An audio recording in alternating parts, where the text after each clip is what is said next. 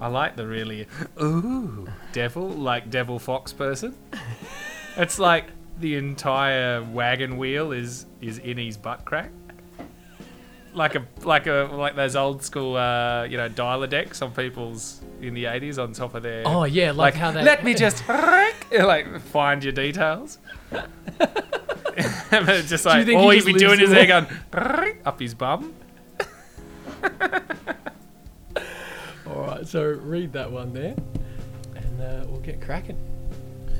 Okay. All right. Uh, Wheel of Fortune, taking action, change, movement, destiny, luck, expansion.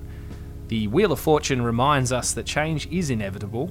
However, things are now. They will most lef- however things are now, I mean, they will most definitely not stay the same forever. We don't always have control over what life sets in our path, but we can decide how we respond. Try not to get too attached to one way of being. Don't try to control everything. You can't. The Wheel of Fortune advises you to center yourself so that you can stay calm and make good decisions when your world seems like it's spinning out of control. If you've ever been down on luck, it is quite likely that the Wheel of Fortune is indicating a change for the better. Yeah. How do you feel about that? Well, that's very triggering on a couple of fronts. Which one specifically? Uh, just that thing of you're not set in that default factory setting on your phone for your brain of, oh, you're sad now, so that's life. You're sad. You're sad now. You were sad before, and now you're going to be sad forever again. Like, mm. like being able to to stop your narrative continuously spinning on the same wheel is important. Like, mm. especially over the last twelve months, like it's you know what I mean? Like you can't just be doom and gloom all the time because it's extremely exhausting. It's exhausting for your partner or the people you work with and your family, and it just it's bad for your health. It'll kill you. So you gotta you've got to be able to take stock in what you're doing and remember that if you looked at say I guess a timeline of your life was it actually all rain and, and like thunder it probably wasn't there was mm-hmm. probably many little tidbits that were good that you should be not dwelling in the past, but at least kind of patting yourself on the back and going, yeah, you did that, you survived that, uh, like the good or the bad, and it's time to continue on and make better memories, I guess, or better better projects. My trainer George says, um, "Did you have a bad day, or did something bad happen Ah, on a good day? You know, like, Yeah, you know, yeah. did you let that? Aff-? And it's like, oh yeah, I never really thought about like that. Having like when people talk about bad days, it's Yeah. like, what really is a bad day? Something went wrong. You got stuck in traffic. Something went, you know, Yeah. haywire. So then you let it control this whole 24 hour period until you go to sleep again. It's like, well, that was just a write off. And it's like, Yeah. oh, that's a brutal way to think about it. And it's, It's- it's changed my way of thinking for sure. I've definitely been guilty of that. Everything's a write off. like, as in, you know, I might it might be something as simple as you forced yourself to get out of bed. You created something you did. Um, you finished that task. You go for a run. or You go to the gym or something, and then something might just happen. And, and life happens. That's what happens. And so if you, you, you like you've got another bill, you, your account's overdrawn, uh, something happened at work, uh, something happened when you were set out to do a task and it, it backfired, and all of a sudden, up, day's over. I just want to go to bed. I want to close my eyes, uh, like wipe the blackboard down, start mm. again. Mm. And all that's going to be is if that pattern happens, you end up your day shorter, your tasks more anxious driven, mm. and it's very hard to function properly. yeah, fuck. It's a fascinating thought.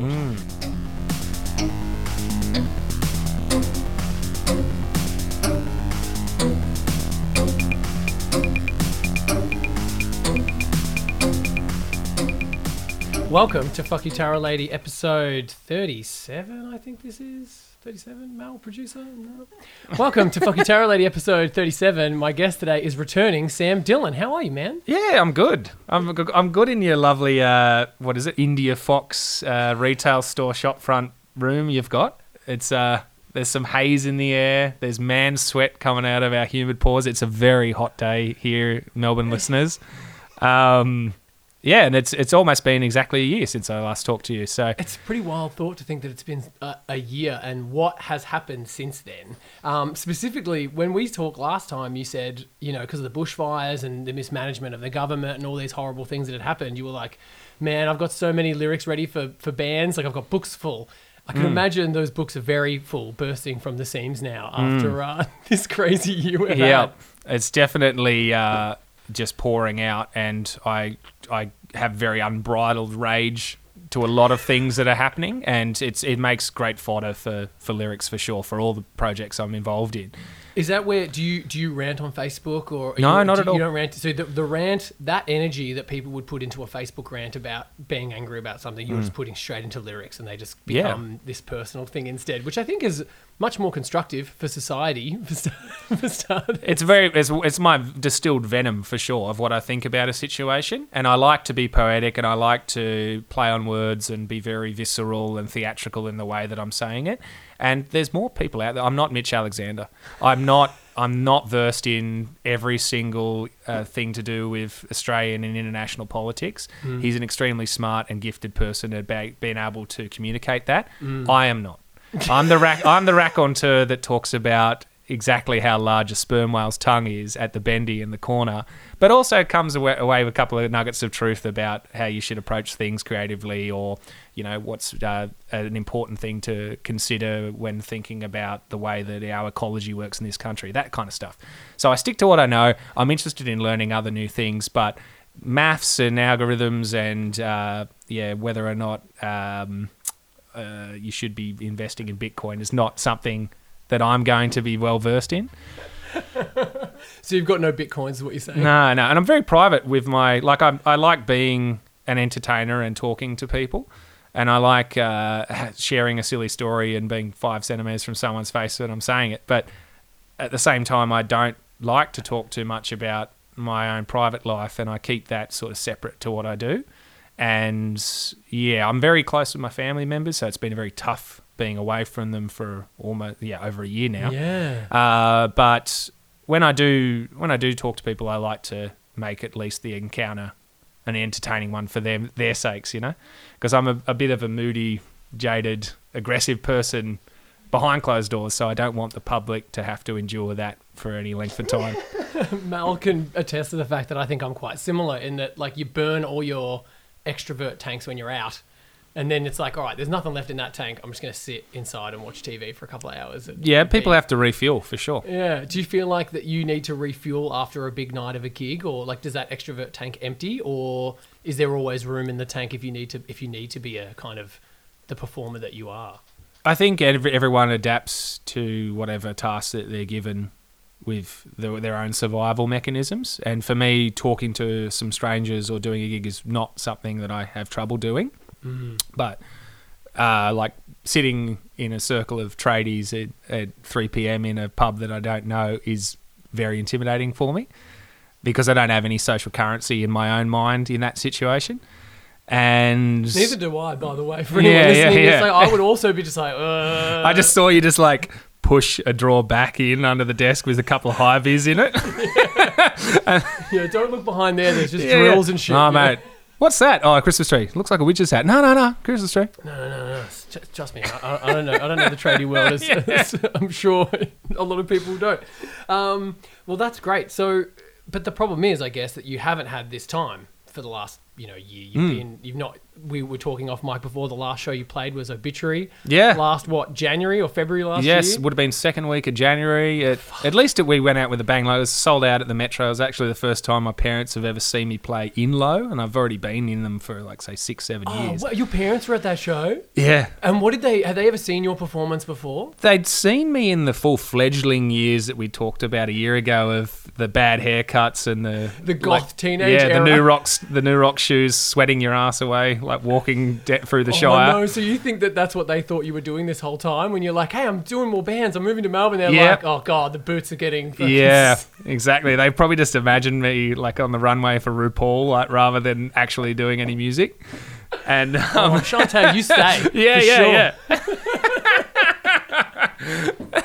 With those boots on, fucking oath. So how did you, uh, I guess, deal with your own isolation, your own pandemic? Like you, you've you've focused into art, which we'll talk about a lot later. But Yeah. just the general not being able to go to shows, not being able to play it. I feel like that would be such a big part of your DNA. It really is. Like it sounds so uh, shallow and and hobby esque to someone that has a, a non creative career, but there's a lot of years and a lot of work and a lot of identity currency for a person that does this for a career. And when you take that purpose away from a performer or a painter or whatever it is that you do, you you you come to this this question of what use am I? Like what purpose am I filling today?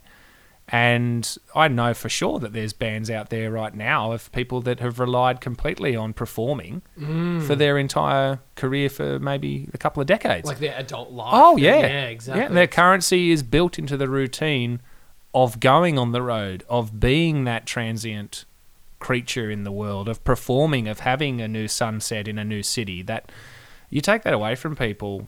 Like it, it and trust me, listeners, it's not as glamorous as you, what you think it is. It's a job like any other job. Trust me.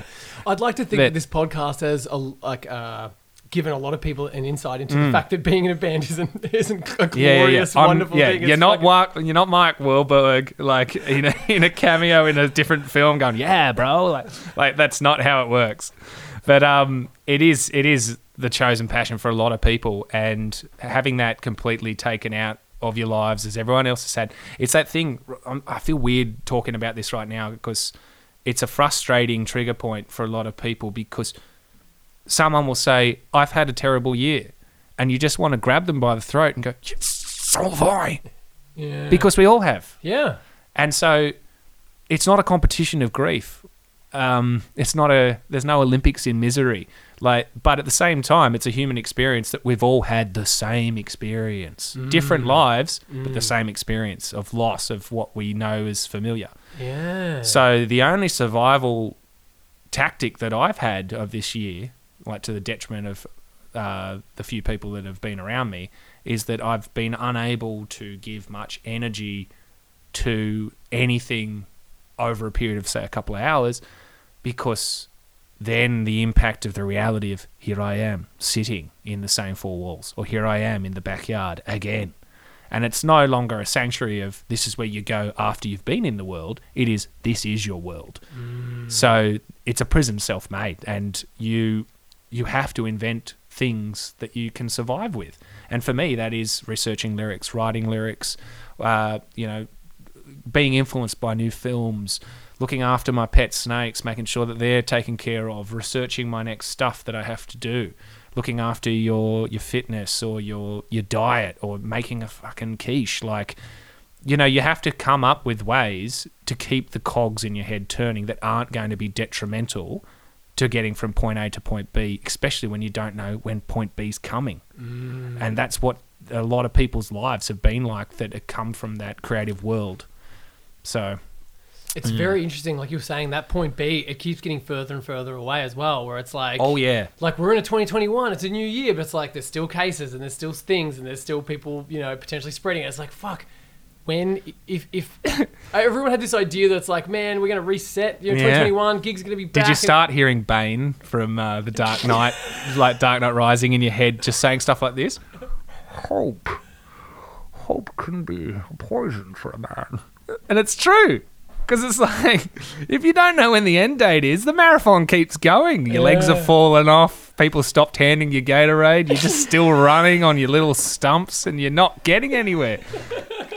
Um, I rewatched Dark Knight Rises in the pandemic, and fucking hell, that was relevant. Like, Yeah. still think the Bane voice was a bit weird, despite that great impression you just did just was fucking. People would think I dropped that in. Yeah.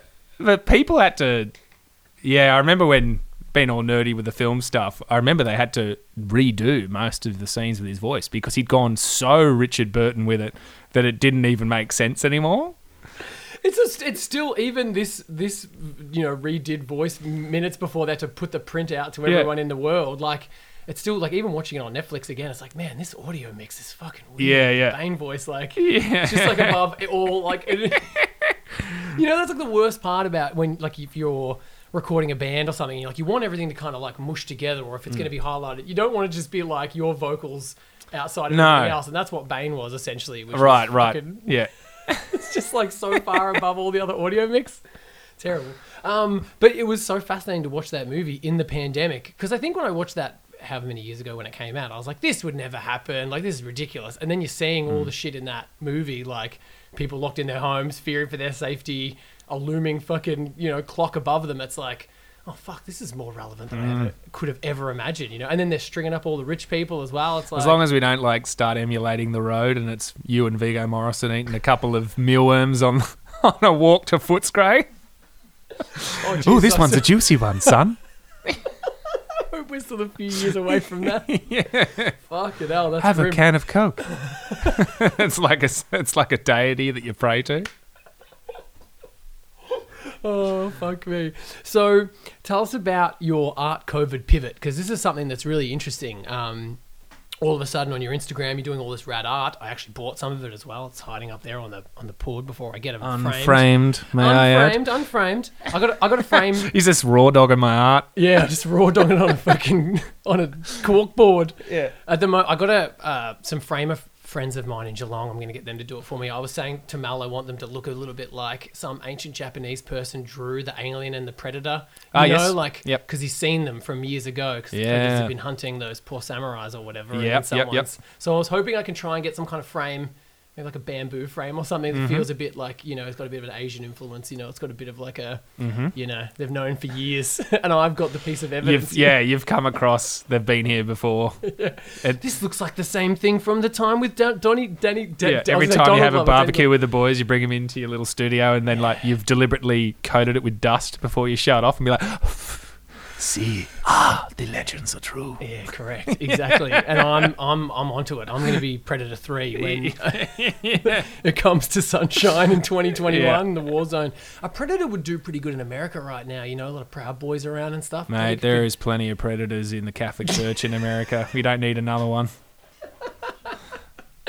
Oh fuck me! So tell us about your art. So you're doing it now. All of a sudden, I was very excited. Hmm. I love the style. Like, how long have you been? I guess training those skills. Have you been doing that since you were a little one? Well, yeah, I um, my parents have still got scrapbooks upon scrapbooks of my first doodlings. Like pretty much as soon as I could walk, I was already picking up crayons and drawing dinosaurs and sharks and stuff Sounds like that. Sounds very you. And my mum was a art. Uh, well, she's just just gone to casual, but yeah, she's been working as a as a primary school art teacher for thirty five years or so. Um, and my other aunts are also art teachers, so Ah, uh, it's always in it was always in the blood. And um, But don't you have this surfy, surf life-saving blood as well? They, they're a little Yeah. bit, they're a little bit of a, at a conflict. Which one? Which what side of the DNA is surf life-saving? Which side is art? Is that your mum's side? Yeah, my mum is the artistic vagabondy vibes, and my dad was the uh, the bookish uh, lifesaver. Yeah, Bookish lifesaver. yeah, yep. So he got a scholarship. He went and did his accounting, and he uh, he's now like a jack of all trades, a philanthropist that uh, uh, builds private hospitals. So with especially to do with, uh, I remember a few years back, him and a couple of business associates owned the patent to the most high tech Ovian uh, cancer lasers in the southern hemisphere. Whoa. Mm, yeah, and this was before the big global recession. So unfortunately, a lot of uh, the Chinese uh, backers, the shareholders, backed out out of fear of In uh, the crash. back in Yeah, that? yeah. Wow. That was when I was in England, and that is w- one of the reasons why I was stuck in England back there. Yeah. So everyone was scrambling for it, but everyone survived on top, and uh, my family's very supportive and doing well. Yeah. Mm. It's so funny that you like we talk about 2008. It doesn't seem to have as much of a ring to it as say I don't know September 11 or other things within the last 20 years. Mm. Like this recession, it's almost like we forgot about it. But it's like, no, there was a time when everything was fucked. Remember, like people were pulling out of things, people lost jobs. Fucking wild time. So what happened to the laser after that? I'm not sure. I think it's I think it's probably out there being used. Like my father is still in in the hospital game, Mhm. so yeah.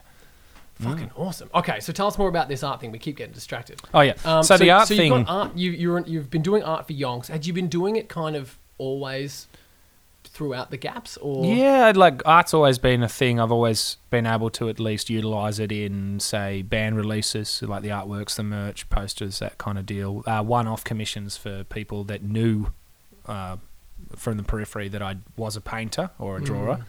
but I'd never taken the plunge because I'd had that narrative, like we were talking about in this Wheel of Fortune card, of the the forecast is not always set. Like it's Mhm. not always a rainy day. But unfortunately, if you've had a couple of minor setbacks that turn into major setbacks, you start believing that yes, every day is cloudy.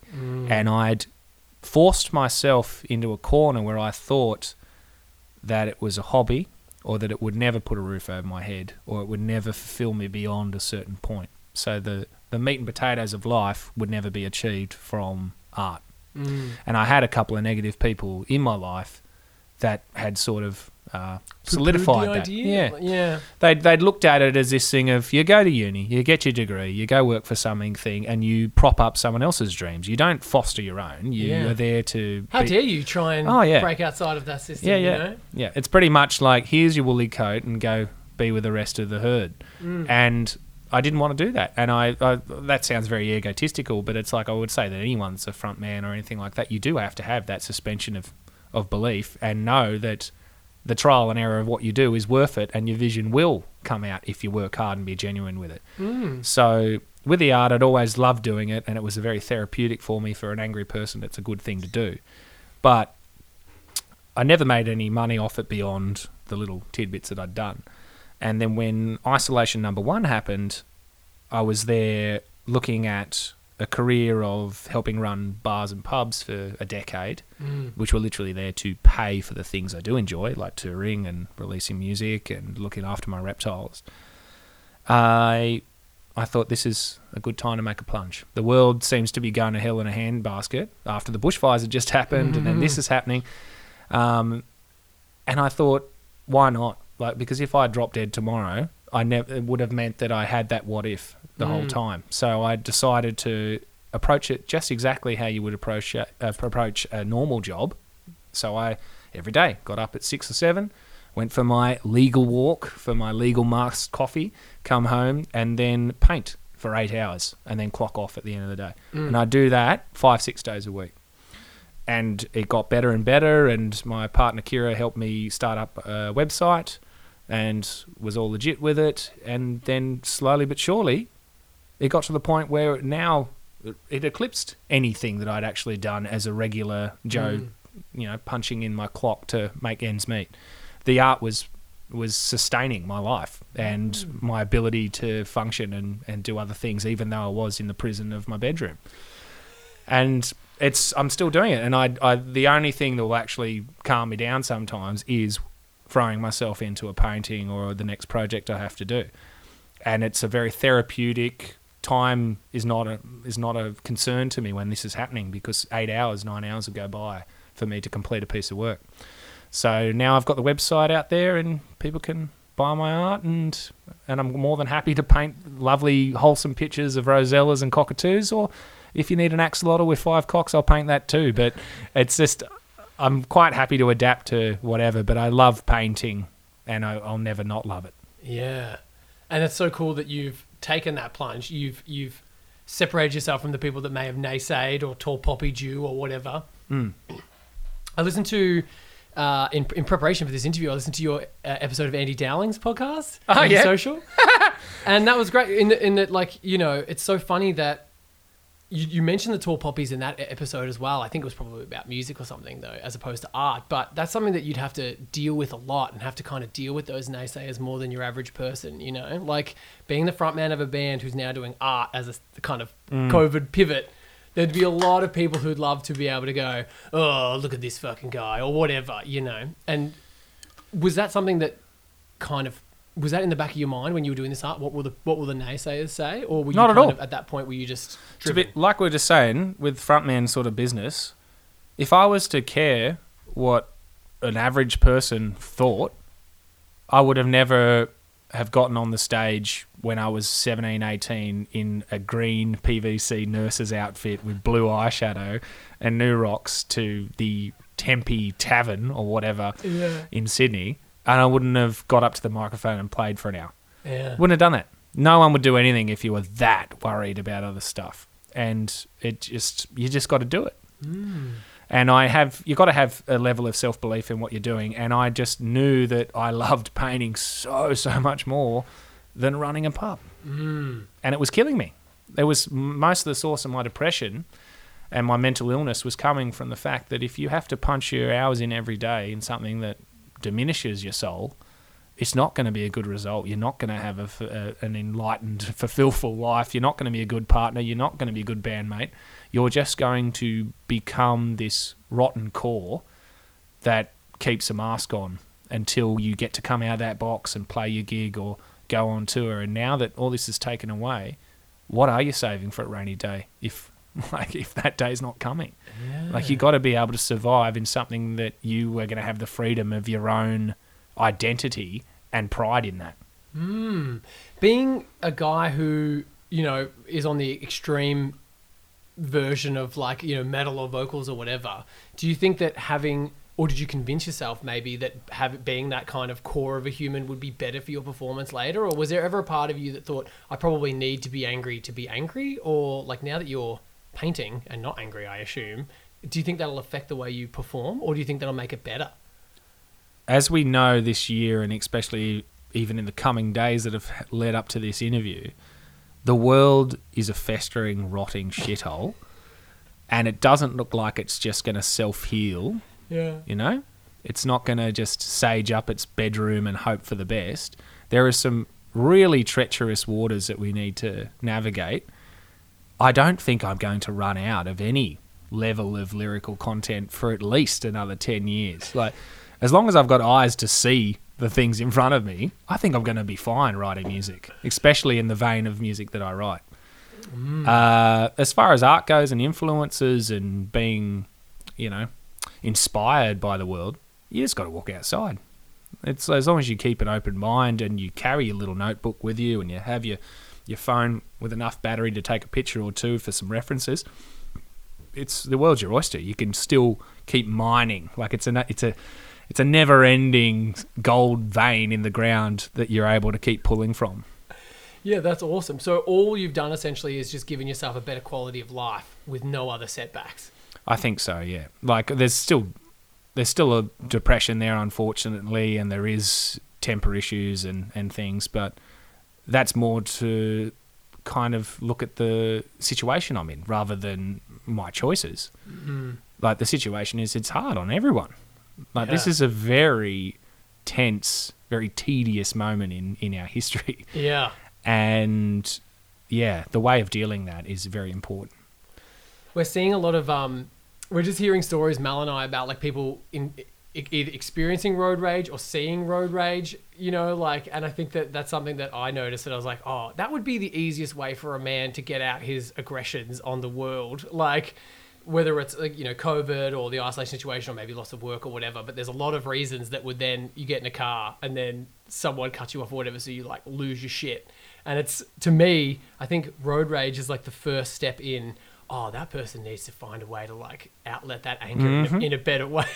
and I think Yeah. that like that that's just like the first step in because that's the obvious thing, right? The most obvious thing is if you get in your car, you get mad, yell at someone, maybe like my brother saw a dude punch a wind like a not punch a windscreen, punch like a fucking window, like a side window of a car, like got out and punched the dude's window. It's like what the fuck?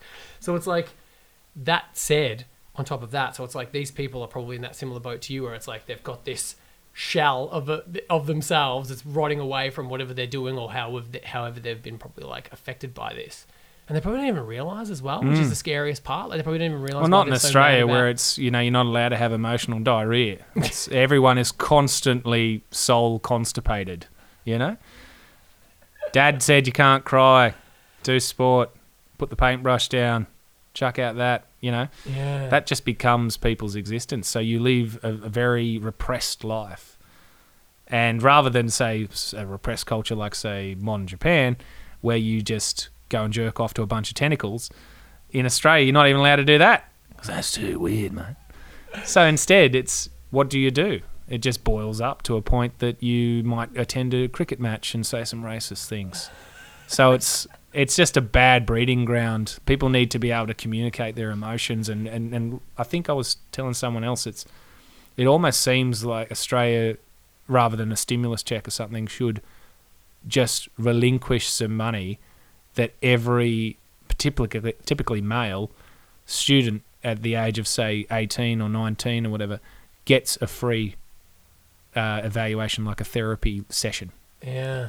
To just see what's working up there so they can nip it in the bud really And like you said, like you you were aware of your triggers. Like you said, you might have some anger issues or some temper issues or whatever. Like as long as you're aware of them, it doesn't mean it's a bad thing. It's just like, oh man, Sam just like punched a wall before or something. Versus like, oh, Sam voiced how he felt because he was about like it's just that level of understanding your own. I guess mind prison in that sense, you mm. know, because I think a lot of people will punch a wall or punch a car or do something and not even realize why they're upset by the kind hmm. of you know, or, or you know, get onto some internet conspiracy theories, whatever makes these people like, you know, whatever makes these Yeah. people feel. I deliberately, if you're gonna do coke, just steer away from the side of the table outside that is gonna have the conspiracy theorist, because they will drain every Dollar Tree worth of that line out of your nose. Like your soul will just go into the ether. So you're saying it's a waste of money, Yeah, so it's a bad investment. Oh man! So tell us about music-wise. So you've been writing lyrics. Have you had a chance to like jam with any of the dudes post-COVID, or like what, what's kind of happening across Hadal Maw and Low? Uh, well, we're very lucky that at least in the moments that restrictions have eased, I've been able to go over to Nick from Hadal Maw's house, and he's got his his elegant home studio set up there that I'm able to rehearse and record new material. So we've been very prolific behind closed doors with Hadelmore, and it's also a good little soundboard for me to be able to record vocals over demos from Carl from Low that he sent for album four but it's slow going and yeah you know people's health and safety is at as at risk here and these people have families and partners so it'd be very selfish and irresponsible for me to you know, I want to go write a song and just put people's lives at danger. So you're not going to do that. You're going to follow the rules as, as best you can. And yeah, so luckily lately there's been a very good period where I've been able to go out and write a lot of stuff and have it have it captured with Nick. So there will be stuff coming out. It's just when and where is going to always be in flux. It seems as we're trying to get to that point B, as we keep talking about. Yeah, exactly Mm. right. Because it's like there was this moment where you felt like, oh man, like gigs are happening again, everything's good in Melbourne, like we might be sitting, but it's okay. And then now there's all these new things like, oh, Sydney lockdown, Brisbane lockdown, Mm-hmm. whatever. It's like, yeah, shit, this just isn't going to go away. You know, Mm. I think uh, even Mal and I had that kind of conversation where it's like, I think you just need to plan for things, and if they go to shit, that's Mm. just how it is. But you can never just sit around and wait for it to get back to normal because it's ever going to happen again. You know, Like, you just got to kind of learn to adapt to that new way of oh shit our flights might get cancelled Mm. or this gig might not happen again or whatever but you just got to kind of do it you know and i was uh You just got to get a sleeping bag. you got to get a sleeping bag and a good quality air mattress, and go go see rural Victoria, kids. Look in your own backyard. Don't look overseas.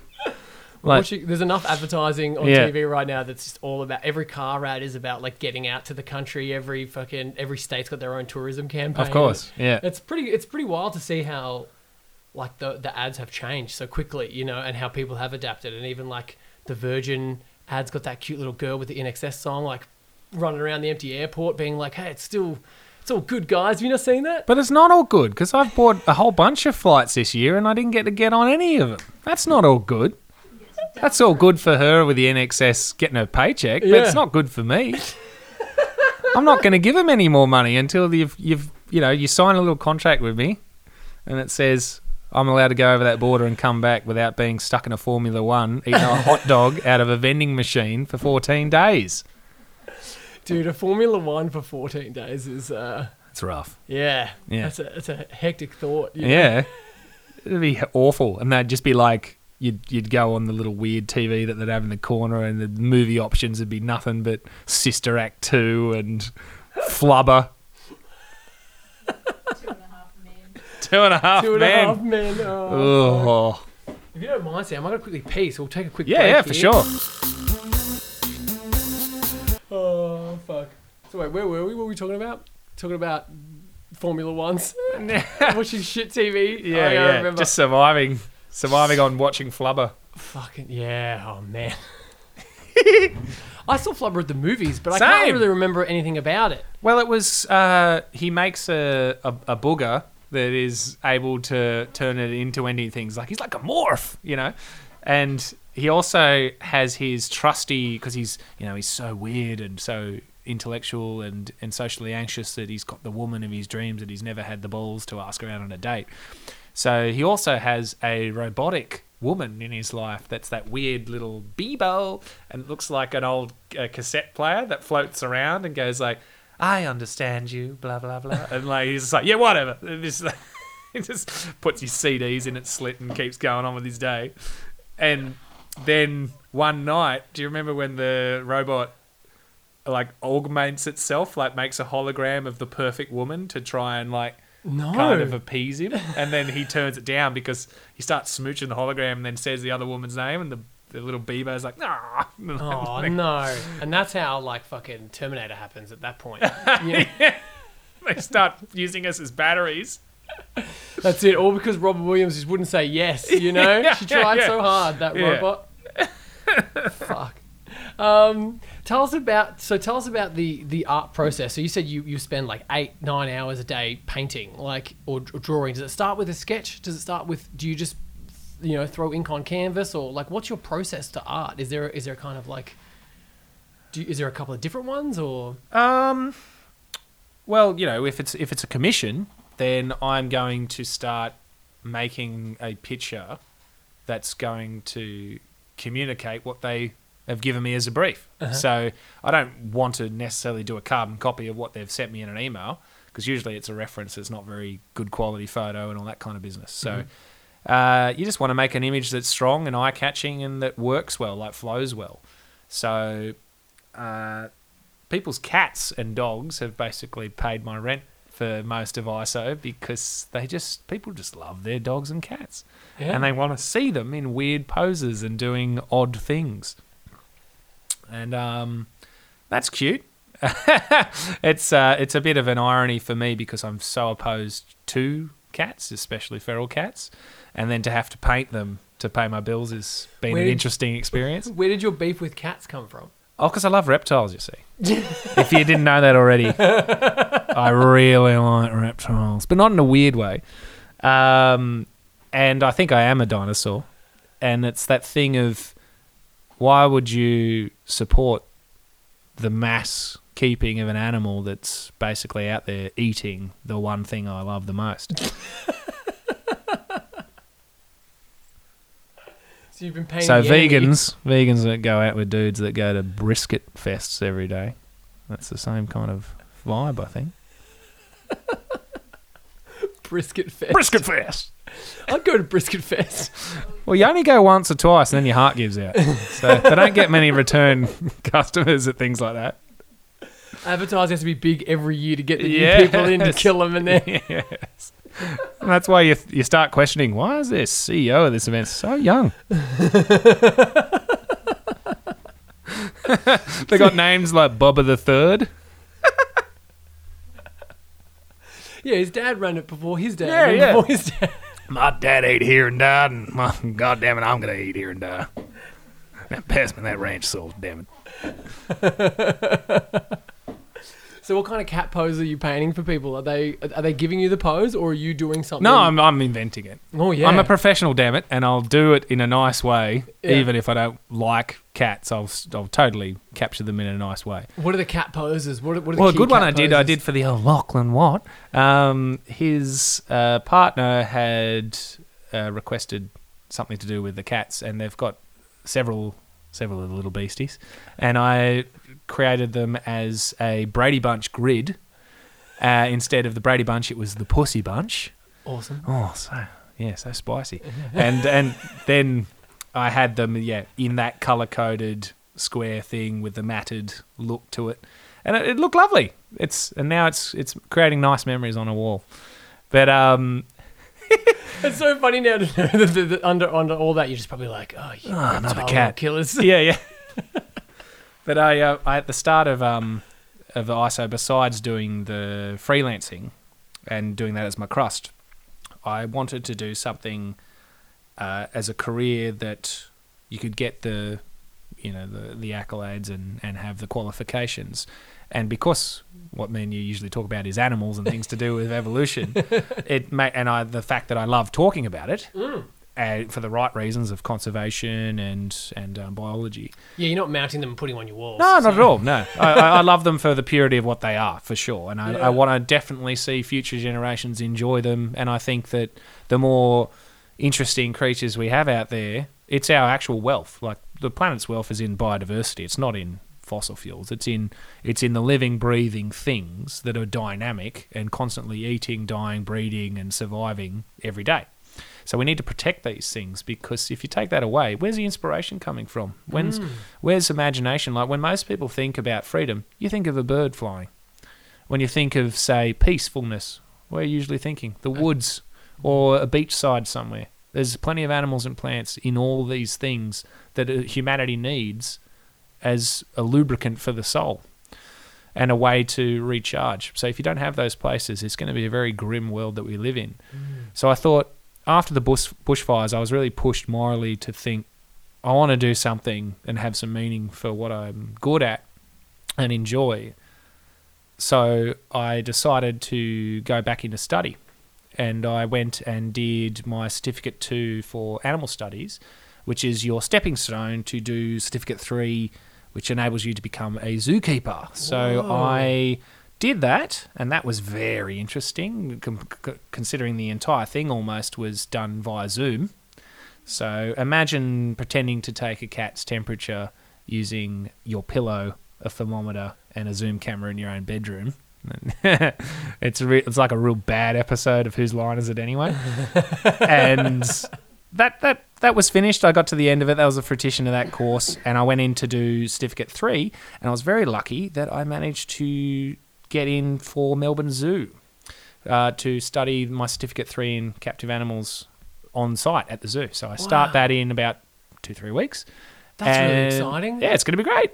And uh, I've, I've put in for my my specific area that I'd prefer to work, work in. So I hope, fingers crossed, I get that. Which is reptiles, I assume.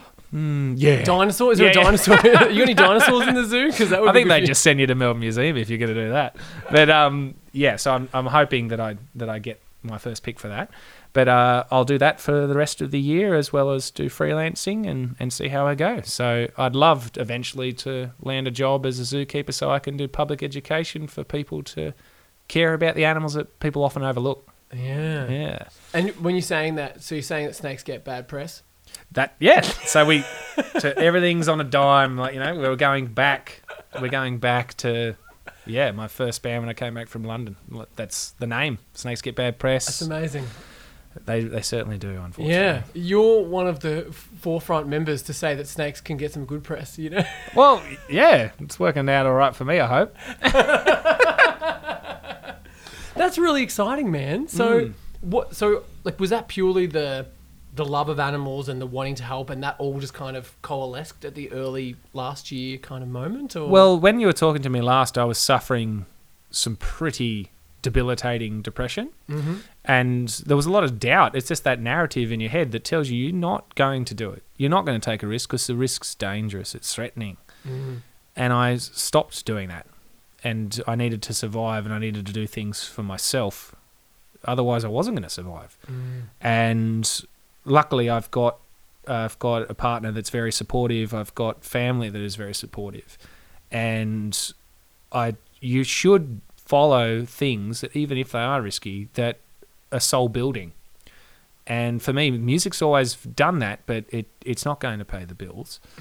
Um, and I always will I always will record and tour and, and continuously be prolific in that, but I still want to make a difference and another stamp in the world for my other passions, which is is animals and nature. So I I thought that was a smart move for me to do because when you do something that's your passion, it's not it's no longer work. It's just more hours on the day. You get to do the thing you wanted to do in the first place. Mm. So I'm hoping, fingers crossed, that I get to the end of that journey. But so far, the risks I've taken have definitely come with their own rewards. So, yeah. Wow. So can you give us a little bit of insight into, you know, you said you just kind of changed your mind to get to that place, you know, to kind of cull those, you know, those negative thoughts or fearful thoughts or whatever whatever you want to call that like was there a process in in kind of killing those demons or what was how did you get to that point where you're like i am going to do this i i'm not going to fail I think rock bottom. Rock Yeah. bottom. Rock bottom. Rock bottom. Because at that point you're just like i'm Yeah. sweet anything will work anything's well, better than this you become a very powerful and very dangerous, but very interesting person when you've seen the worst of stuff. Mm. Because not many things are going to be able to hurt you at that point. Mm. And you will be willing to see the better in things or take a risk because fuck it. What do you got to lose? Like literally, what do you got? As if you've already lost it all. It's you're starting from square one. Everything else is going to be another block in the pyramid. so you felt like that at the end at the start of last year that you were at like square one I definitely think so. I think therapy was a thing that exposed the many years of repression and problems, and you were either going to survive or decline from that. And I, the other thing is not an option, so I had to move forward through it. And I'm very lucky that I'd always told myself that I had isolated myself and moved away from a group of network that I could rely on, and that simply wasn't true. That's a narrative that I'd told myself. Mm. And I have my bandmates that are more like family than than other members of my family. I have my siblings that I'm very close to. I have a good partner. I have uh, people that I've met from my life in my own passionate, uh, nerdy sort of hobbies, and they've been there for me, and they've they've been able to support me and help me through. And I think that there's something to be said with all this stuff of. I've noticed that there's been a lot more talk about anxiety and its crippling effect and mental illness and its importance and stuff. And it's uh, no more important, I think, is is the way that it's been talked about in the creative circle. Like things like when everyone was buying merch for uh, Australian T-shirt Day. A lot of that support group stuff and support act that's there to look after us because we are vulnerable. Like when we go home, there's not there's not the guarantee of the paycheck and the dare ice coffee with the with the tradie route home. Like that's not there. And Mm. you take that away, there's there's no more purpose anymore, and it's hard. It's hard for people to adapt and survive. And it's people going, oh boo hoo, you get to write a song. Oh, that's so awful. No, come on, mate. Like let's. It's a it's a job like any other job. It didn't just fall in your lap. That's years and years of experience in your own life uh, you know situations that have led to you being able to have this ability to draw from stuff and create stuff. yeah If it was that easy, why aren't you doing it? Like you, you and also where do you turn when you need to have inspiration and something to pep yourself up? You look to the arts. Arts is an incredibly strong and powerful currency that people should be supporting in this country. We don't need another cricket pitch. What we do need is a safety net for people that are vulnerable. Yeah. Oh man, you. I, that's very well said, and I think that there was a lot of posts about that and a lot of that sentiment in um, a kind of Australian politics and those kind of circles at that time when they weren't kind of funding the arts and they were, you know, kind of letting all these people kind of fall by the wayside. It's like, man, but you know, It's just funny because the age group of those people that you're talking about, those people, um, they are coming from the background of free uni and old mate that uh, Gough Whitlam that supported the universities and arts in a big way, and Mm. lots of institutions funded and helped raise the next generation of some of our most influential musicians. And things like Centrelink and stuff like that actually meant that there was a lot of pioneering bands that were able to spend the time to hone their craft. It's just like if you you should I reckon there should be some sort of funding where they go, look, rather than just a little pissant tiny little grant here and there, it should be, all right, if you want to approach your songwriting craft or whatever like a job, then prove to me that you've done it like a job. Like clock in, clock out, take the time to do it, and then we'll pay you for it. yeah, Because, but you better you better be doing a stellar album at the end of it.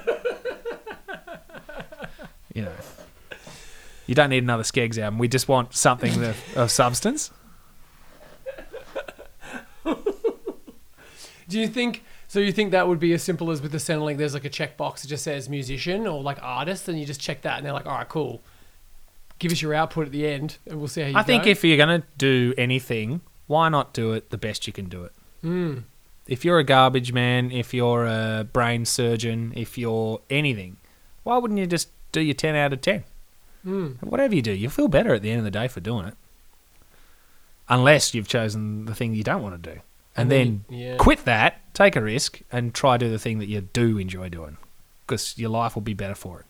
And unfortunately, I wasted a decade paying the bills, setting myself aside for the Peter Pan time of touring and painting, when I really should have just followed that in the first place. Mm.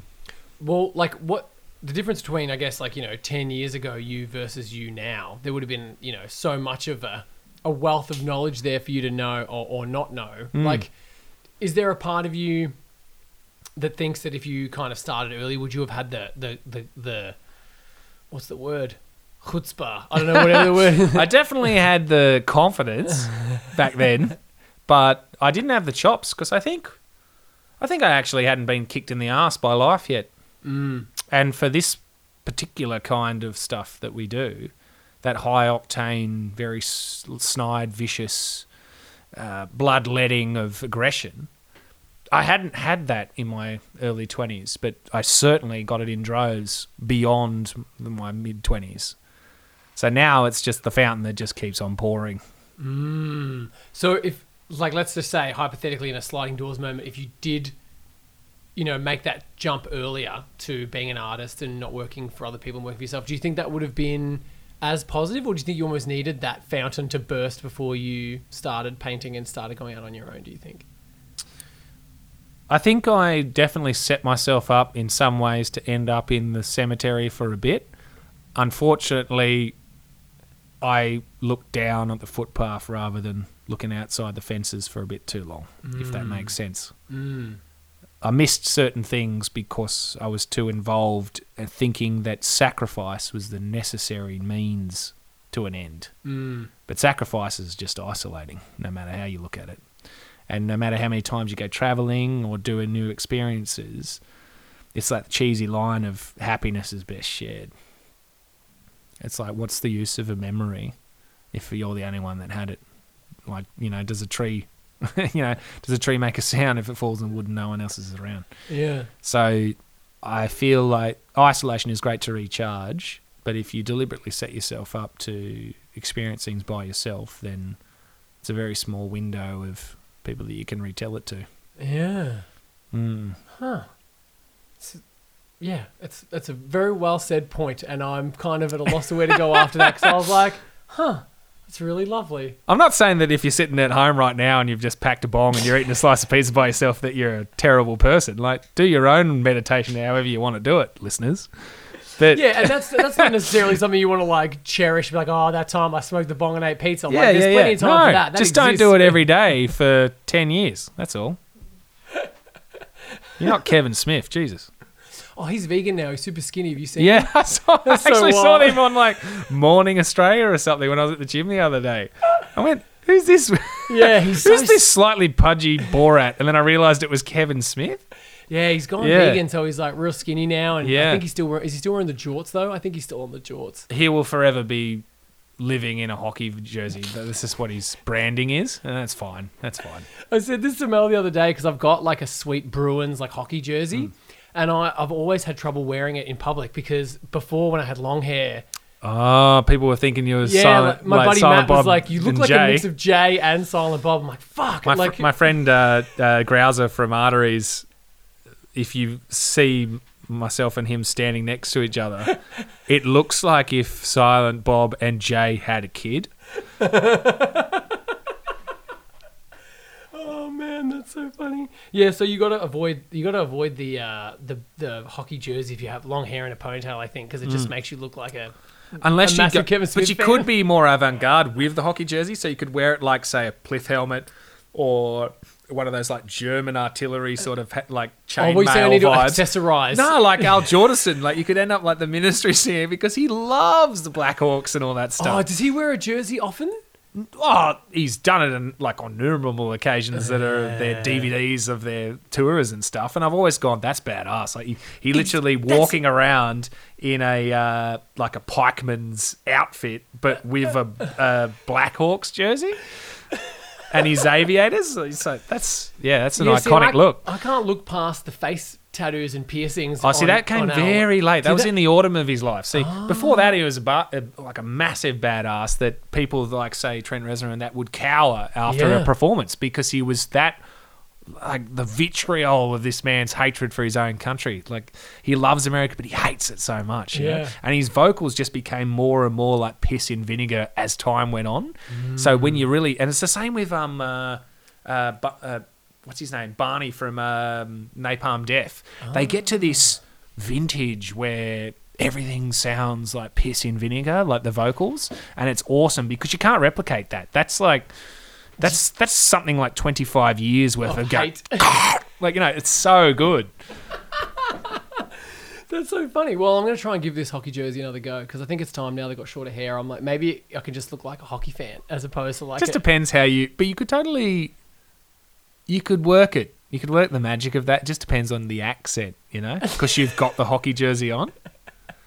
so, what should I, accent should I have on? Should Well, I- you could have a Canadian one. You could have a Yeah. Wisconsin one. You could do whatever you want. You could just, just shake it up. Oh man, okay, I'm getting, I'm getting it because I was gonna wear it the other week, and I was like, oh no, I'm not ready for this yet, you know. Like, but now I'm like, no, I'm gonna make this work. I'm gonna bring hockey jerseys into my fucking into my wardrobe, you know. Confidence is key with any Yeah. fashion look. That's all you have to keep telling yourself. If anyone ever says otherwise, you just go, "Yeah, because I'm, I'm sick. I'm sick." That's we've got do." we've got Mal on, on the sides here saying it's too big for me to wear, but you know, you be the judge, listeners, if you see me out and about wearing a. Well, I mean, in, I'm in your abode, so you might as well just do a, a red carpet walk for us after this episode. I'll put it on. You tell me if Yeah. if I can be confident walking on that with that jersey. I'll just have like- the Caesar thumb ready to roll up and down. I think in the past I've worn it with like long hair and like a hat or a backwards hat, so it's like you're going into full Jane Silent Bob Yeah, territory here. You know, like it's. I think if you're wearing a backwards hat and a hockey shirt, people are like you love clerks. Oh, and it's like, just, it's the same as me with the with the camo and the and the you know the camo hats that I have. I've got like several hats that I love more than most people love their children. are they all camo? Well, most of them are, yeah. But, I've- different types but of they're all, camo? yeah, they're all sentimental to me, and I can't handle it when I go on tour. They need to rest on my kneecap when I'm sitting in the in the van or the bus, or they need to be sitting like in the back of the the plane seat because I can't handle the idea that someone might ruin the integrity of the cap by p- pressing weight on it. And when Oh I was in Snakes Get Bad Press, I had a I had a hat that I loved so much, and our little uh, little uh, upstart drummer that we had filling in for Adrian Griffin, uh, Max, he he knew that I love this hat more than life itself, and he asked me once when he was just being a bit annoying uh, if you could wear it, and I told him off, and I said, "No, you're not wearing it, mate. Not on your like stinky unwashed hair." And then he waited for me to like go to the bathroom, whatever, and I had it just sitting there on on my bedside table. Twelve hours goes by, or whatever, and the tour's ended, and I, I get a about fifteen photos in a, in a text message pop up, and it's him wearing it in different gross situations, touching it, putting it in, like near the urinal, putting it on his butt cheek, like sticking it in like a microwave, just being a complete punisher about this hat. And he was just like, "Love you too," and that was the end of the text. I was like, "Oh, you little bastard." What hat was that one? And do you still have it? I don't anymore. It, it lived a long and fruitful life, but I've, Did you wear hats out? Do they like fray? and- oh, I've Kira makes fun of me because I have a I have a problem with the passage of time. I'm, I'm I take it as a personal insult every grain that goes through the hourglass, as in that if I wake up and it's eight a.m. and it goes to eight o one and I'm not out of bed, I'm like, ugh, day's right. like because I'm I've got like a list in my head. I was talking with this with like Andy Dowling. You have a list that you Yeah. that you make, and the problem with lists is that they can be limiting. Oh my god, Not completely. not just opening up ideas of what you could do. They also sort of enforce the, a punishment system if you don't do them. Well, yeah, I thought that was so funny when you mentioned that on Andy's podcast, where you're like, you, you get up and you've got all these things, and if I'm not painting by nine o'clock, I Yep. think I'm a failure. A I'm failure. like, whoa, that's in- that's insane, Yeah, man. Like, but that sort of perfection makes you be better for sure. But it is also toxic because it does shut you down to the whimsy and chance of life. So you need to be able to police yourself a little bit less. You need to be able to say, is it actually worth you being that cripplingly hard on yourself today? Mm. And yeah, that whole thing of time, uh, just being able to enjoy it, being able to enjoy it, even if it is boring or monotonous at some point, isn't actually that bad. Are you being held to gunpoint? You know, it's it's just in the in your own mental prison that you make or, or unlock. You know, Yeah. I think everyone had to kind of deal with their own taskmaster brains in the pandemic. I guess I was certainly one of those people as well, where it's like, what can you do today of value? You know, while Yep. you're stuck in this, t- like in this tiny space of a room or a house or whatever. Like, Yeah. how can I, you know, have dinner and have a beer or whatever at the end of the night and be like, all right, cool, I've done something. Whereas so many days there was none of that, so you're always kind of kicking your own ass, and it just doesn't really get you anywhere. It just, it just makes you feel worse. Yeah, yeah. You know. So did you come to that conclusion yourself, or are you still a little bit hard on yourself? I'm still very hard on myself. I'll be honest. I'm very hard on myself, and it was it's just been lucky that lately I've had some particularly productive days and experiences. So I'm not out with the lash like in the back, I'm like "Come on us now, I'm an ass, I'm a ta-" like whipping my whipping the blood off my back. But um, uh, yeah, it's it's it's it's, a, it's an ongoing thing, and it's a discipline of being undisciplined. Yeah. Yeah. It's so many things you got to throw in that blender now of like, okay, I work for myself and I got to make my own money. I got to do all Yes. this, but I also got to stay focused, but I also got to not, you know, it's like that Radiohead song in the robot voice. You know that one where it's like, eat better, do this, blah blah blah. It's like, yeah, all of those things make Stronger, sense. better, harder, faster, faster, faster, faster, faster, faster. Yeah. Exactly. It's like you, you, we all know these things, and we all know. Like I was looking at, I was thinking about New Year's resolutions, and I was like, man, most of the New Year's resolutions are the things that I said I would do in the pandemic and Yeah. didn't do. so they're all still relevant, but it's like they're all the same things. Like, don't be as fucking unhealthy. Don't eat shit. Do this. Be productive. I blah, found, blah, a. I found a paper bag at my parents' house, and it was from because I went to a Christian high school, and it was this team building religious uh, leaders uh, getaway, and we did it up in the Blue Mountains, and it was staying in this really haunted old nunnery. But you had to, on one day, you had to write on a piece of paper the compliment bag, and it was you had to write something nice about the person's name on the bag. And some of these, we had a school of over 2,000 kids, so there was over 290 people in my year alone. I didn't know people's names, like for some of them. But they, they all knew mine. and you had to write on the bag something nice, put it in there. So when they were feeling down and out like Eeyore, they'd have to pick the bag up and shake it about and pull out something that would be a nice keepsake of what others thought of about of them outside their own head. yeah. So that's a very nice little exercise to do. And I don't think people praise each other enough. People praise themselves in America all the time on TikTok, but you should be praising your friends, not in a corny way, but when, when it actually means something, because it's it's good to prop prop people up. That in especially in this like climate where it's so tough on everyone mentally, Yeah. it's nice to let people know that you care and that they meant something in that interaction they had. So we, we had the we had the bags and everyone wrote their stuff on the bags and then passed them around. But my cousin my cousin had wrote on his one um, people had wrote the word mutt on his on his his character profile. and for those people out there that don't know what that is, that's just a slang word for saying vagina. yeah. And it's it's something I haven't heard oh, since oh no, high school. since I don't what think. year five? Yeah, yeah, yeah, yeah. Mut- I'm the only one that keeps it alive, and it's like the dying art of knowing Latin. You have to keep dropping mut every now and again to Yeah. make sure it survives the test of time. and so someone had just wrote mut on his card, and so the teacher went through the bags and was dumping them out like, "Okay, Sebastian, what did someone say about you?" And they're like, "Oh, caring, good listener." And they go, "Good, good, Sebastian." And I like, tick, tick, tick, on the chalkboard, like, good listener, Sebastian. All right, and let's, Dominic, let's just look at yours. And it like, puts it out on the table, and she went, hmm, mud. and then writes on the, co- on the chalkboard, M O O T. Mut. Now, mut, mut, mut, mut, mut. What does that mean, children? and then they all had the reaction of people when you take oxygen away from them. Because they didn't know how to laugh. It was so funny that it surpasses the realm of human ability to laugh. Just the fact that you got something through the teacher like Yeah, that yeah, and got yeah. on the board, you'd be losing your mind. Yeah, You'd be like, yeah. How do they not know this? And some kid, Joe, or whatever, he just yells out like, "Oh, mate, it's cool, miss." And she goes, "Right, Dominic's mud."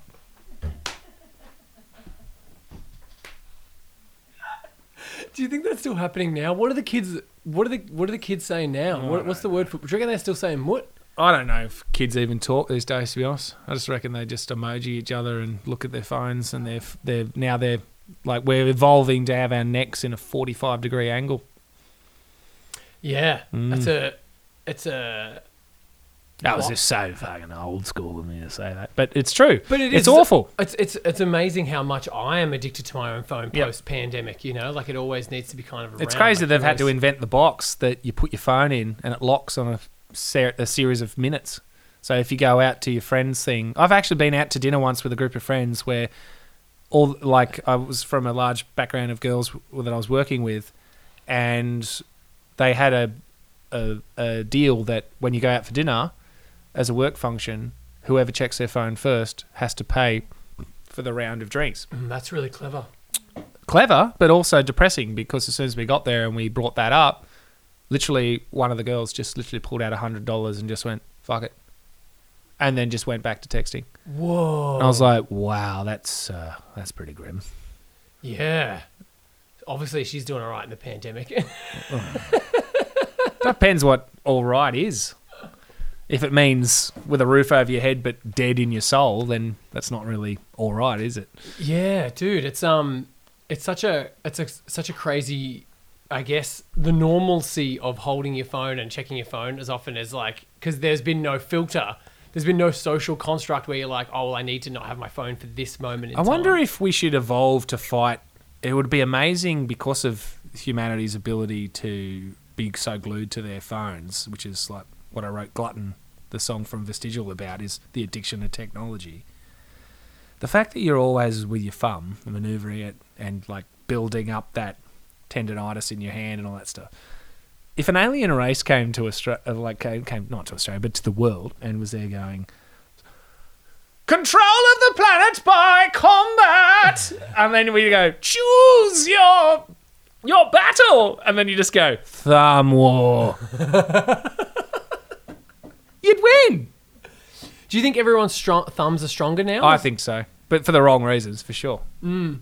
I've never been good at thumb wars, but maybe after this pandemic, I'm probably yeah feeling pretty strong. Maybe Yeah. you know, maybe I'll have to give it a crack. yeah It's it's wars could be decided by the thumb isn't that already happening now? Do you yeah it think? is it has been for a while because Yeah. you got to push a button You got to push the drone strike with the thumb, maybe. Would Yep. that- is that a thumb button with the drone? i would say it is box? yeah, no it'd be an index for sure You- oh, it's just a boom. Yeah, but it'd be awful if, like, I don't know, you had like a bit of a, oh, like you.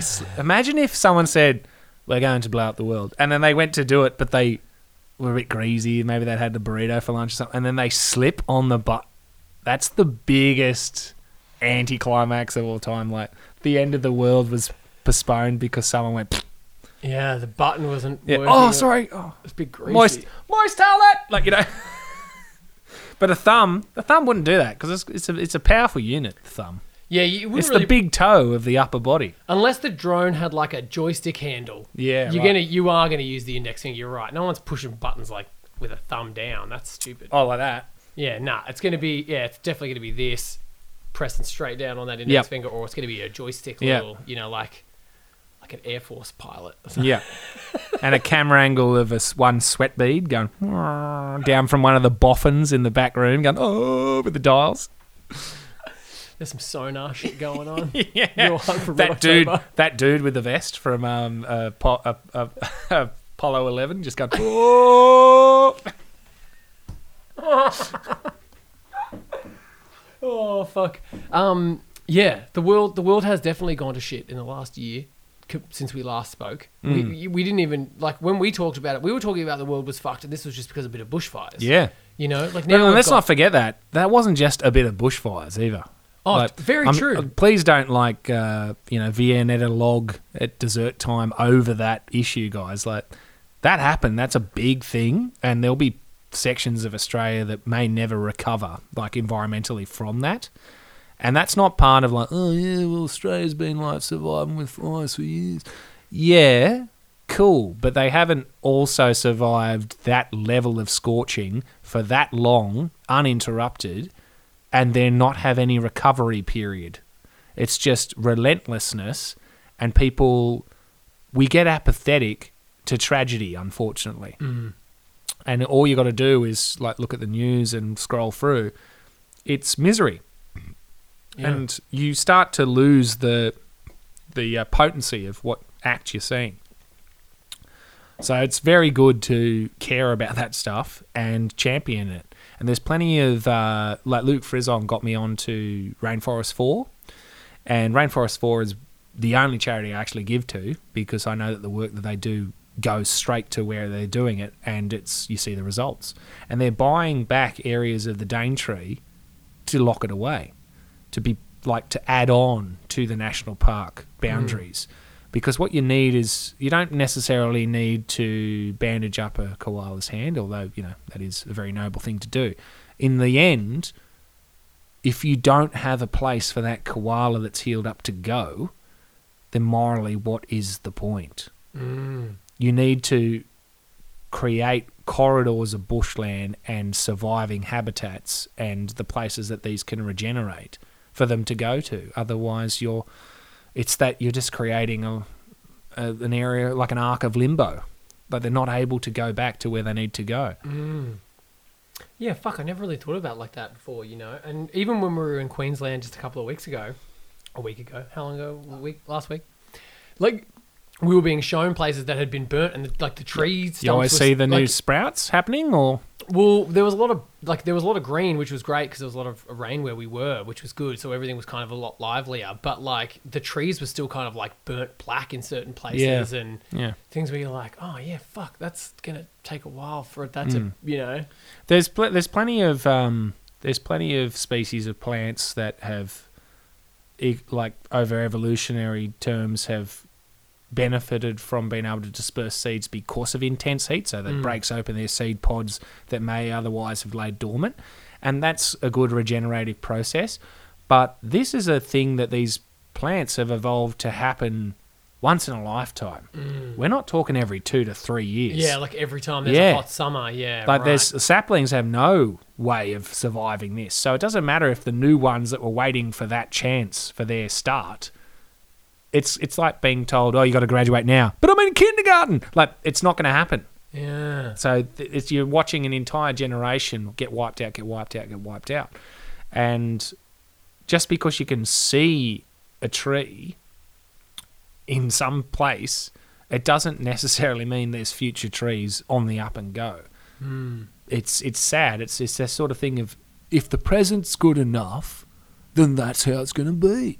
It's like that's not how it works. There's so many life forms that require long gestation periods, long uh, uh, years to be able to become sexually mature to even mate and lay eggs. If not all their eggs even just get eaten by foxes in the first five minutes anyway. So, locking away and protecting areas that are not infiltrated by people and livestock is the number one way that we're going to protect our ecosystems in Australia. But before we even do any of that, we have to make people care about it. Because why would you give money to my mate Bob that you've never met? But if Bob came over here and told you a sob story of why he needs that money and you believed him, you give him the money. Mm. So the whole point of public education and zoos and conservations and charities is to make you care. Because when you care, you want action. Mm. But indifference just breeds indifference. It's just nothing. Mm. and all we do is consume and watch the rest of the world burn. And it's just sad.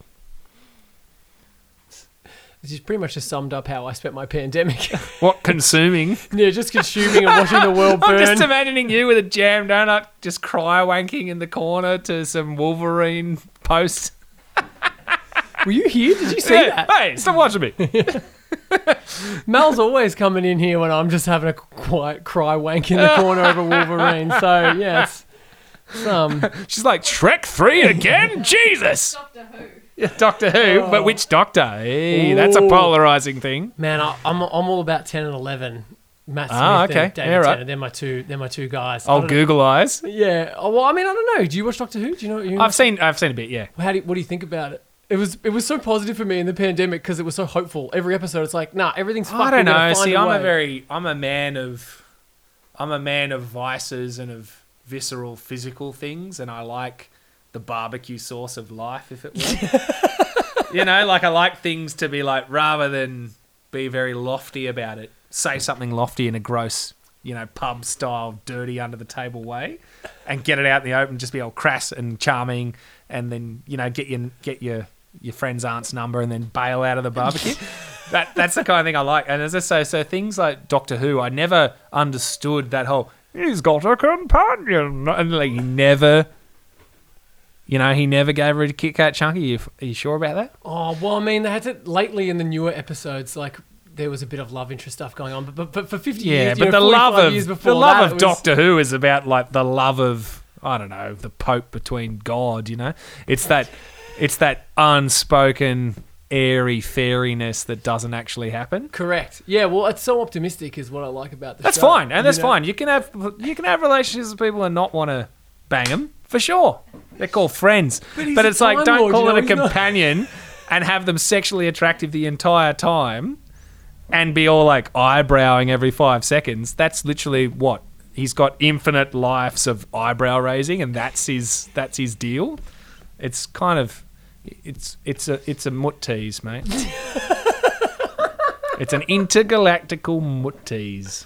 So is that what you see when you see the show? You're just, Oh, I'm just irritated. I'm like, oh my god, he could take you to any time and place in the world, and he's not taking her on a date.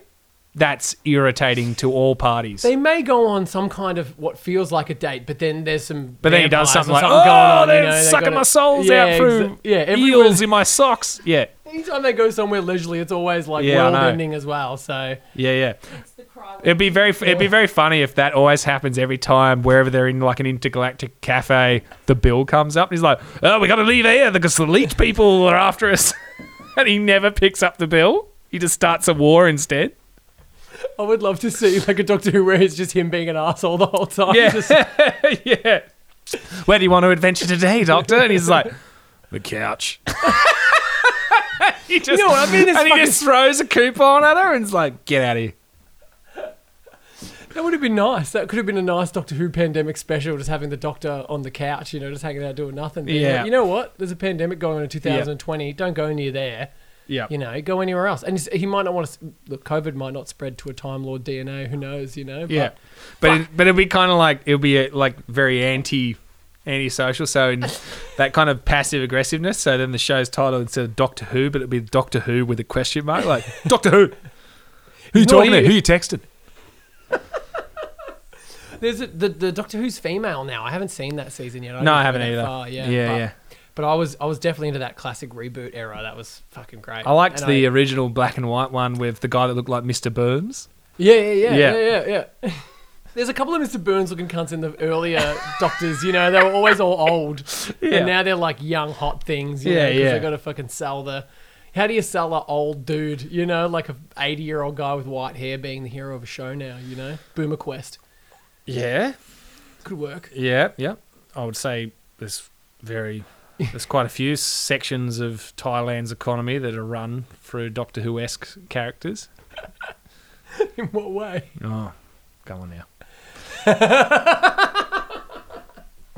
How the fuck did you get on Doctor Who after all this? I don't know because we're nerds. We're talking. Oh yeah, I was watching it in the pandemic for sure to, to get to get kind of jacked up. That and like Avengers movies, you know, because Ah, they never yes. give up. You know, yes, and, they and, never do. And like I'm all I'm, I've been a fan of those Avengers movies beforehand, but, oh, talk to me. What do you got? if, if the listeners, I'm looking at him without blinking, and he's looking at me without blinking, and we're talking about the idea of Thanos. Yeah. He's not a bad guy. No. He wanted to do it for the greater good. He fucking good. did do it. He did it. And he For did like it. Five years. He, He had did a, it. He had a peaceful. He put on the if you like it, why don't you put a ring on it? He did that five times, people, and then he put that fist right up that moral dilemma of for the greater good, and he went and did it. But all he wanted to do was help life be life Yeah. in a nice, balanced way. How did you feel about that after you know all the shit that's been going on last? couple Did you watch Thanos and be like, "This is a this is a character I can get down with"? Well, it was Or- definitely an interesting choice, but a timely one because the way I feel like that thing of what is the number one thing that David Attenborough says is the number one plague of the planet overpopulation. Mm. And I'm not saying everyone go out there now with a machete and go nuts, but at the same time, I reckon there should be some sort of like tax rebate for the fact that you didn't pop one out.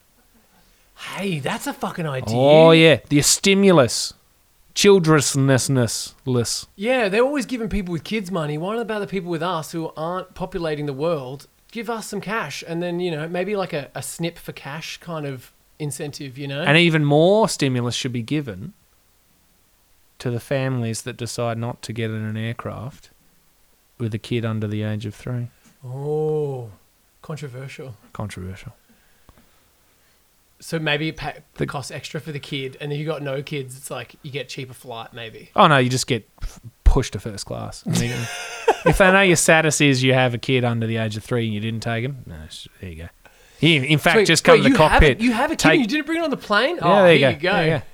Yeah. There is no booze on the plane. That's what they say over the loudspeaker to the, the rest of the, pl- the flight. They go, oh, we're run out. Stry flight, sorry. And they're just giving the entire tab to the, that family that didn't bring their kid.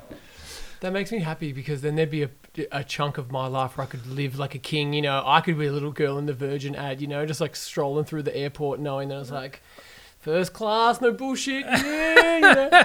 But no, it's just like, I'm not telling everyone just to stop breeding. But, but at the same time, stop breathing. yeah. It's, uh, it's either that or Thanos is going to snap his fingers. He so will. It's like you got to do one or the other. You know. Yeah, yeah, yeah. And he's, his chin's huge. He's got the strongest chin outside of James Hetfield. Like, it's huge.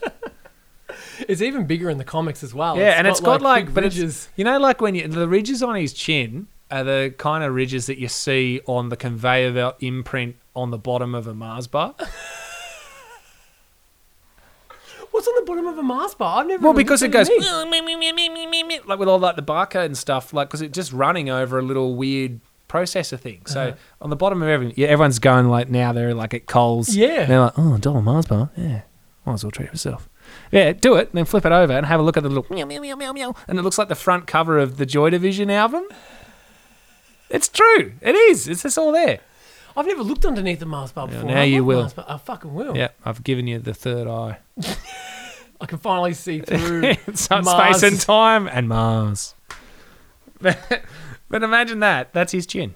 And um, I, when I was younger, I didn't have much money, and so if I bought myself a, a Mars bar, I couldn't afford the king size Mars bar, Uh-huh.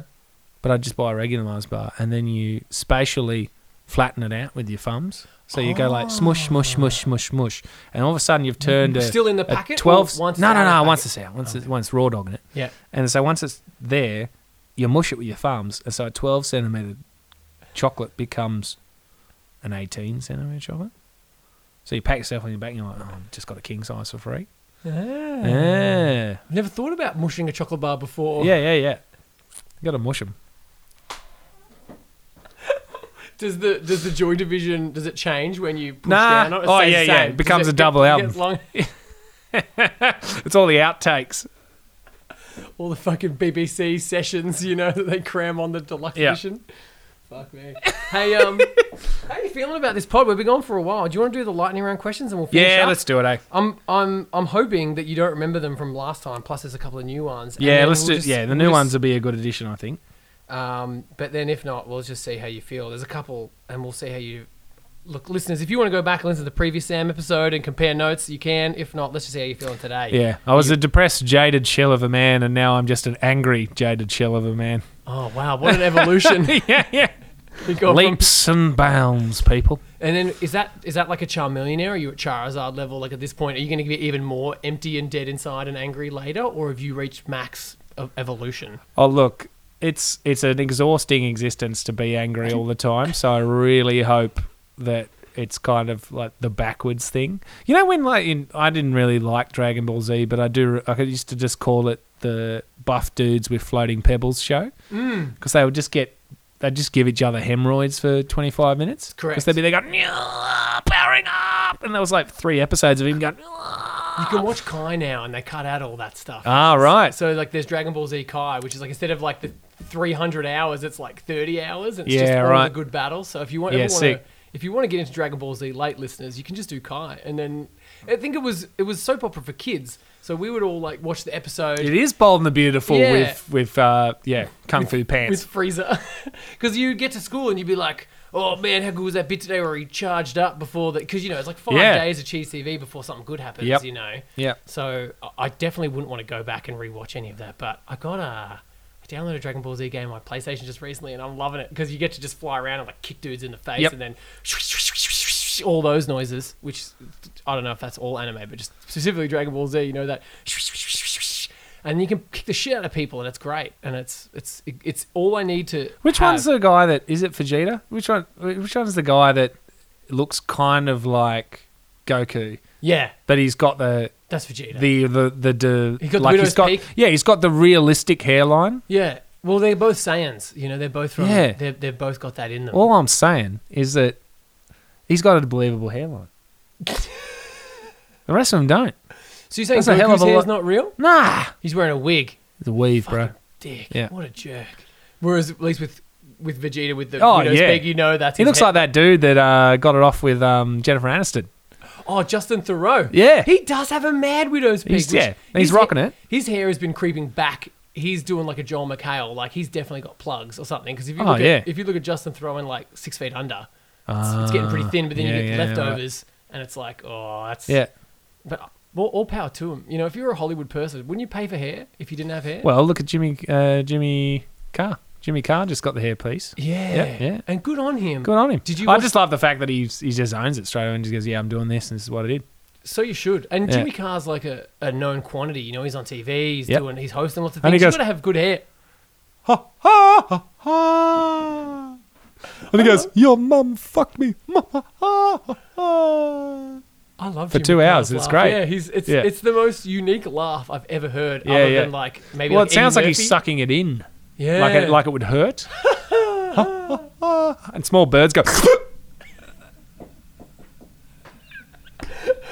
these lightning round questions. We get distracted by Jimmy Carr's hair. When did you see a decline in Jimmy Carr's hair? Have you been watching him the last couple of years? Like, was I it- was watch it- everyone's hairline like a fucking hawk. Oh, as someone with a big forehead like myself, I Oh, also mate, watch we are me, you, Andy Darling. We are of what we call the inner circle of foreheads.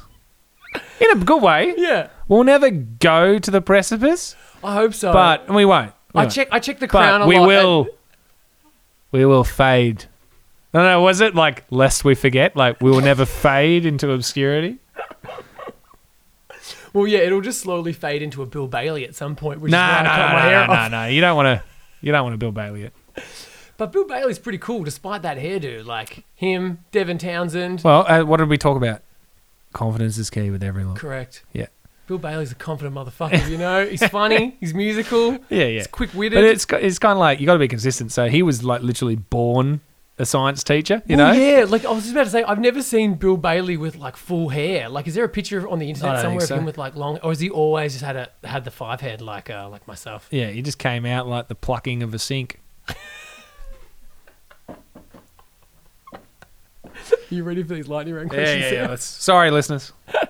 Don't be sorry. This is fun. I hope they're enjoying us talk about Bill Bailey's hairline, and I'm glad that we can talk on camera that I'm worried about my five head. You know. Five head. Yeah, it's big. It's a big fucking head. It's just going to slowly keep creeping down until I become like, like the crown's good, but as long as that's It's fine, mate. You know, If you go bald, you're just gonna look like you enjoy a Turkish coffee. fuck yeah. I'm I'm going. I'm aiming for a Nick Cave eventually. You know, just like or a Nick Cage, whichever one works. You know, just like a, a bit of a slick back. Yeah, right. Worst case scenario. Back of an emu. Yeah. Yeah. Like maybe not like. Well, there's a couple of questionable Nick Cage, but he's full wig now. I think these days he's Right. got he's got some plugs in there. I'm sure. Yeah, right. Because if you look at some early Nick Cage in the middle stuff there, you know.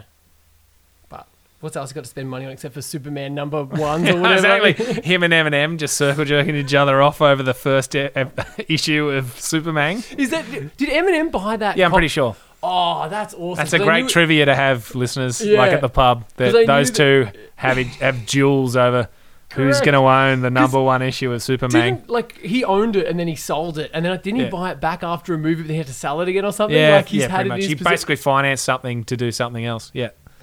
I fucking love Nick Cage for that. Yeah. I'll always to be love Nick honest, Cage. listeners out there, if any one of you has the T Rex in the box with all the guns from Dino Riders from 1985 to 1987, Mm-hmm. if you've got that toy, please send me a DM because, uh, yeah, it's a very nice toy. was Dino Riders your thing back in the day? That was my being- thing. That was my crack. What about Beast Wars? Did you watch any of that stuff? I did like Beast Wars, uh, but it's this sounds really petty of me. It's hard for me to get behind entities or sentient beings that may or may not have crotches. Because what are you powering up for, really? Mm. Yeah. So Transformers, no. Dragon Ball Z, those guys have dicks. So I well, think it's Transformers sweet. can't eat. They can't eat, and I don't think they. I don't think they fuck. No. So that's two major things in life worth living for that you've just taken off the easel. How do you make more Transformers then if they're not fucking? Don't they just stick them next to an Enertron? I mean, a, a what is it? A S- uh, Energon, isn't it? The cubes, Yeah, the Spark Cube the thing spark from cube. the movies. They just I don't spark know. each other up, and that's it. and they just make little. Yeah, like a conveyor belt of new entities. Yeah. How do they figure out what the technologies are that they need to transform from or into? You know, that's the tricky thing. Well, look, we can be very philosophical about that. It's like, what's any organism's need to reproduce? It's that thing of you survive long enough to pass on your genes or your, I guess, in their thing, blueprint, and you just do it en masse until eventually you're like, there's enough of us to carry on the legend of my own ego. It's usually the way. Very much so. Mm. All right, lightning round. We've waited long enough. You ready? I'm ready. Analog or digital? What's- Before I said an- analog, but I don't know if it'd even work these days. So I reckon I'm going to do digital because oh, I think all you got to do is just say, I want to record an album, and then some weird speaker out there just goes, Oh, you want to record now? And then and that starts happening. That's right. So I think I'll probably go digital. Fantastic. What time did you wake up today? Uh, about 8 a.m. That's late for me. Yeah. Last thing you read? Oh, uh, I'm currently reading a book that Nick from Hadal Maw has lent me, and it's called Amongst the Cannibals.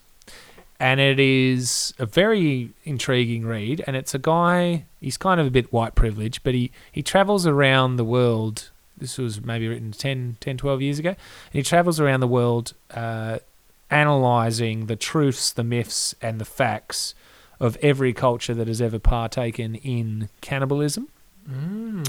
and it's quite an eye opener.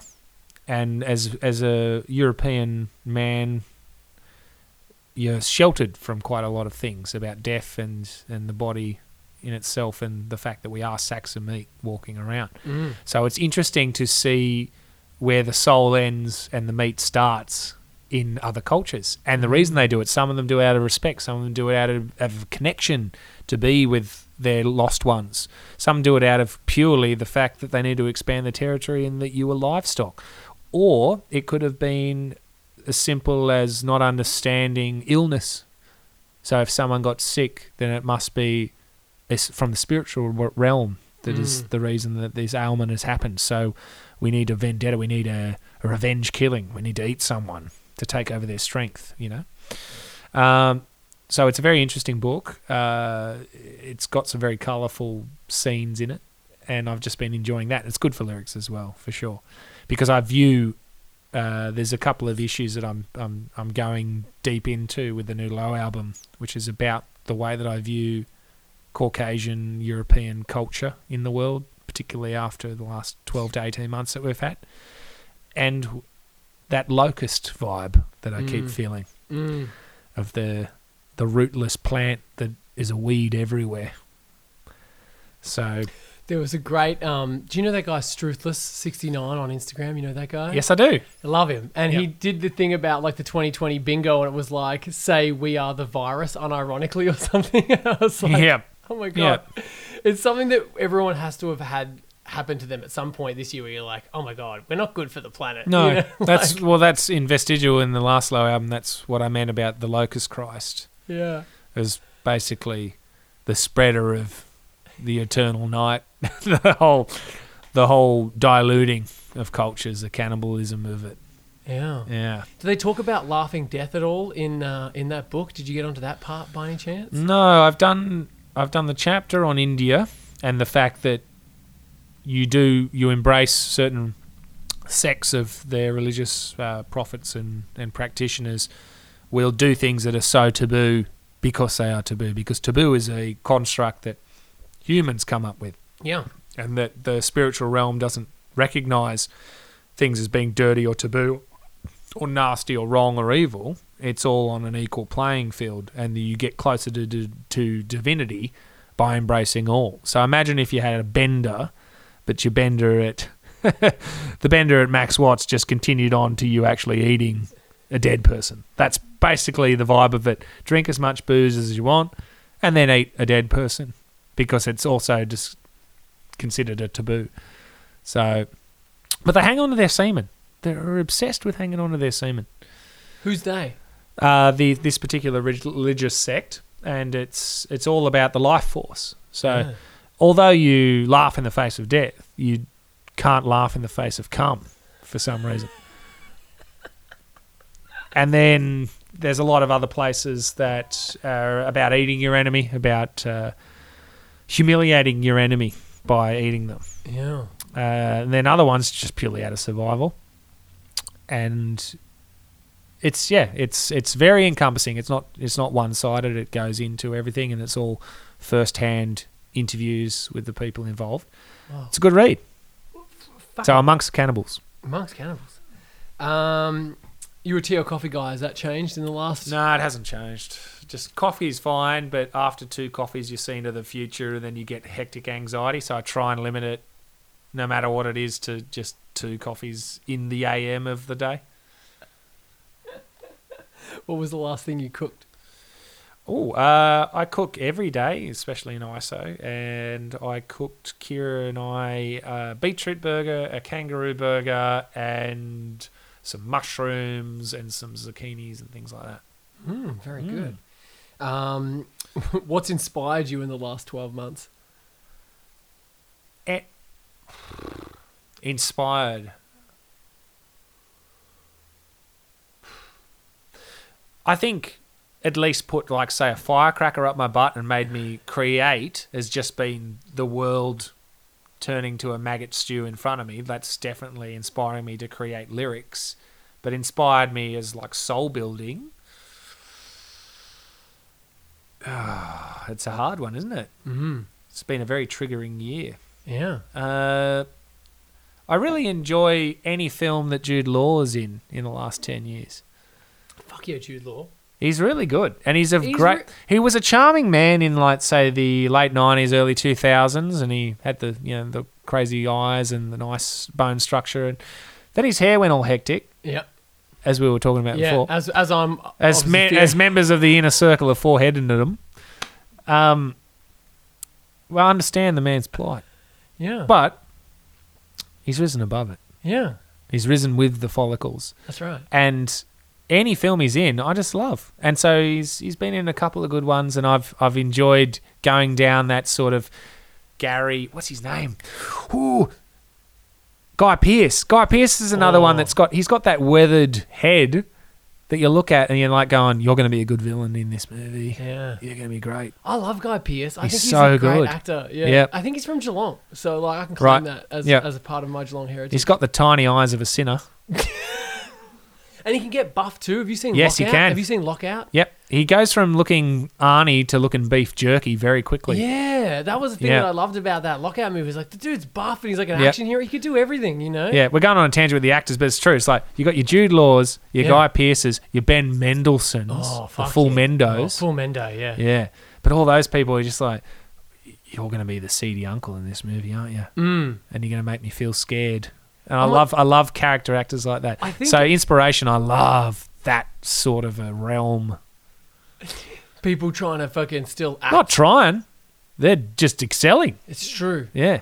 I'm just glad Mendo got a bit of a crack in Hollywood now. You oh, know, oh, with the Star Wars and Yeah, he was in Star Wars. He was in Captain Marvel, and that's gonna he's gonna get his, his Skrull character's getting a spin off on some TV show as well. oh, what to do with the pointy ears and the family on the ship? Yeah, Yeah, yeah, right, So, yep. so the Skrulls in the comic books weren't necessarily uh, the asylum seekers they were in Captain Marvel. They were like straight up evil motherfuckers that would just take over people's appearances and take over planets and stuff. Yep. But they're going to do a secret invasion show with him in it, which I'm pretty excited about because I love a bit of Mendo. See, maybe I'm talking to the wrong person because I'm sitting in a a grotto of, Of comic shrines everywhere.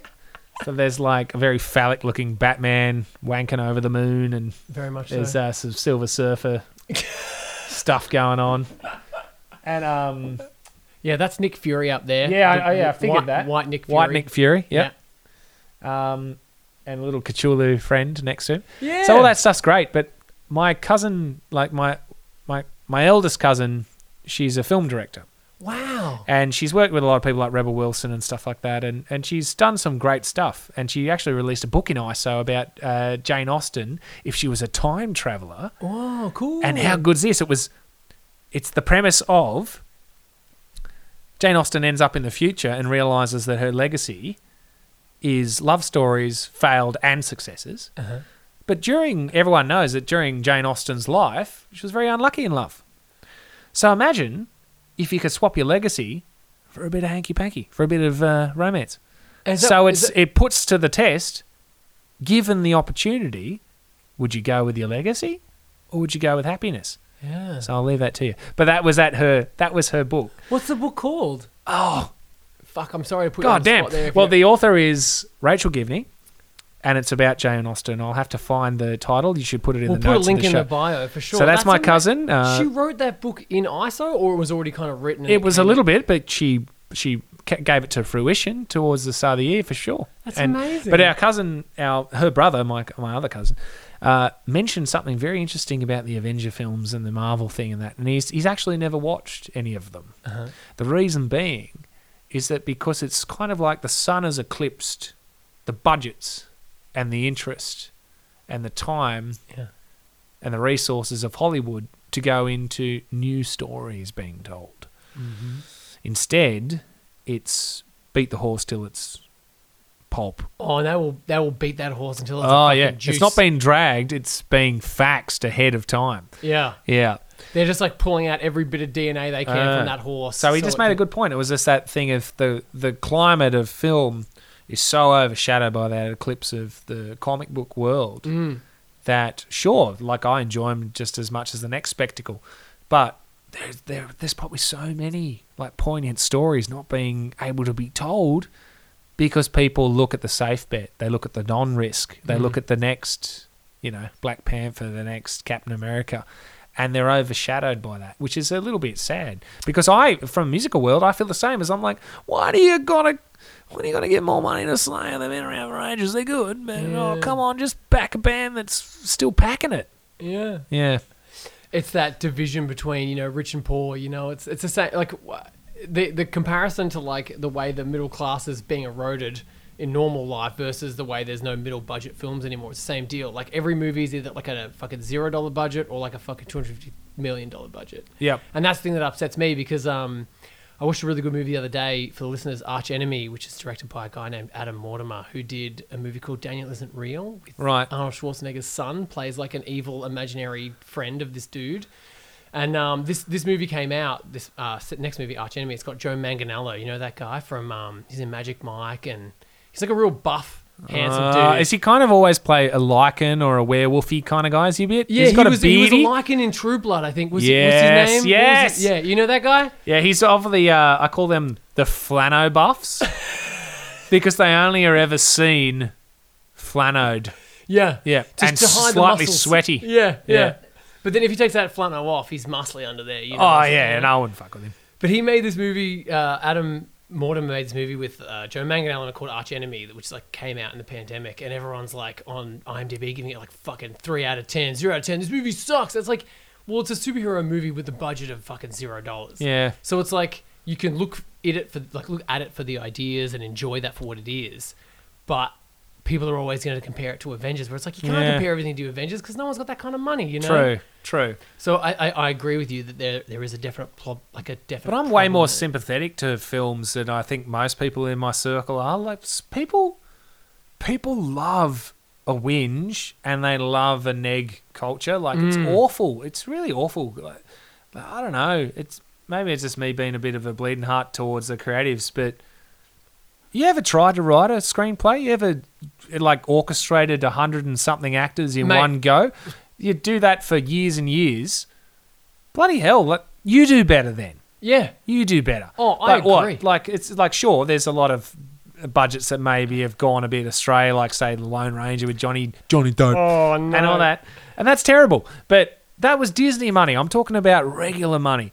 Yeah, they weren't concerned about the Lone Ranger No, no, no. getting bad reviews. They were happy to drop fucking however many Yeah, millions. I just on that think it's thing. a bit slack sometimes when people go, "Oh, you know, like series two of True Detective is not as good as series one." And like, actually, it's still ninety nine thousand times better than anything else on TV. So why don't you just eat your stale popcorn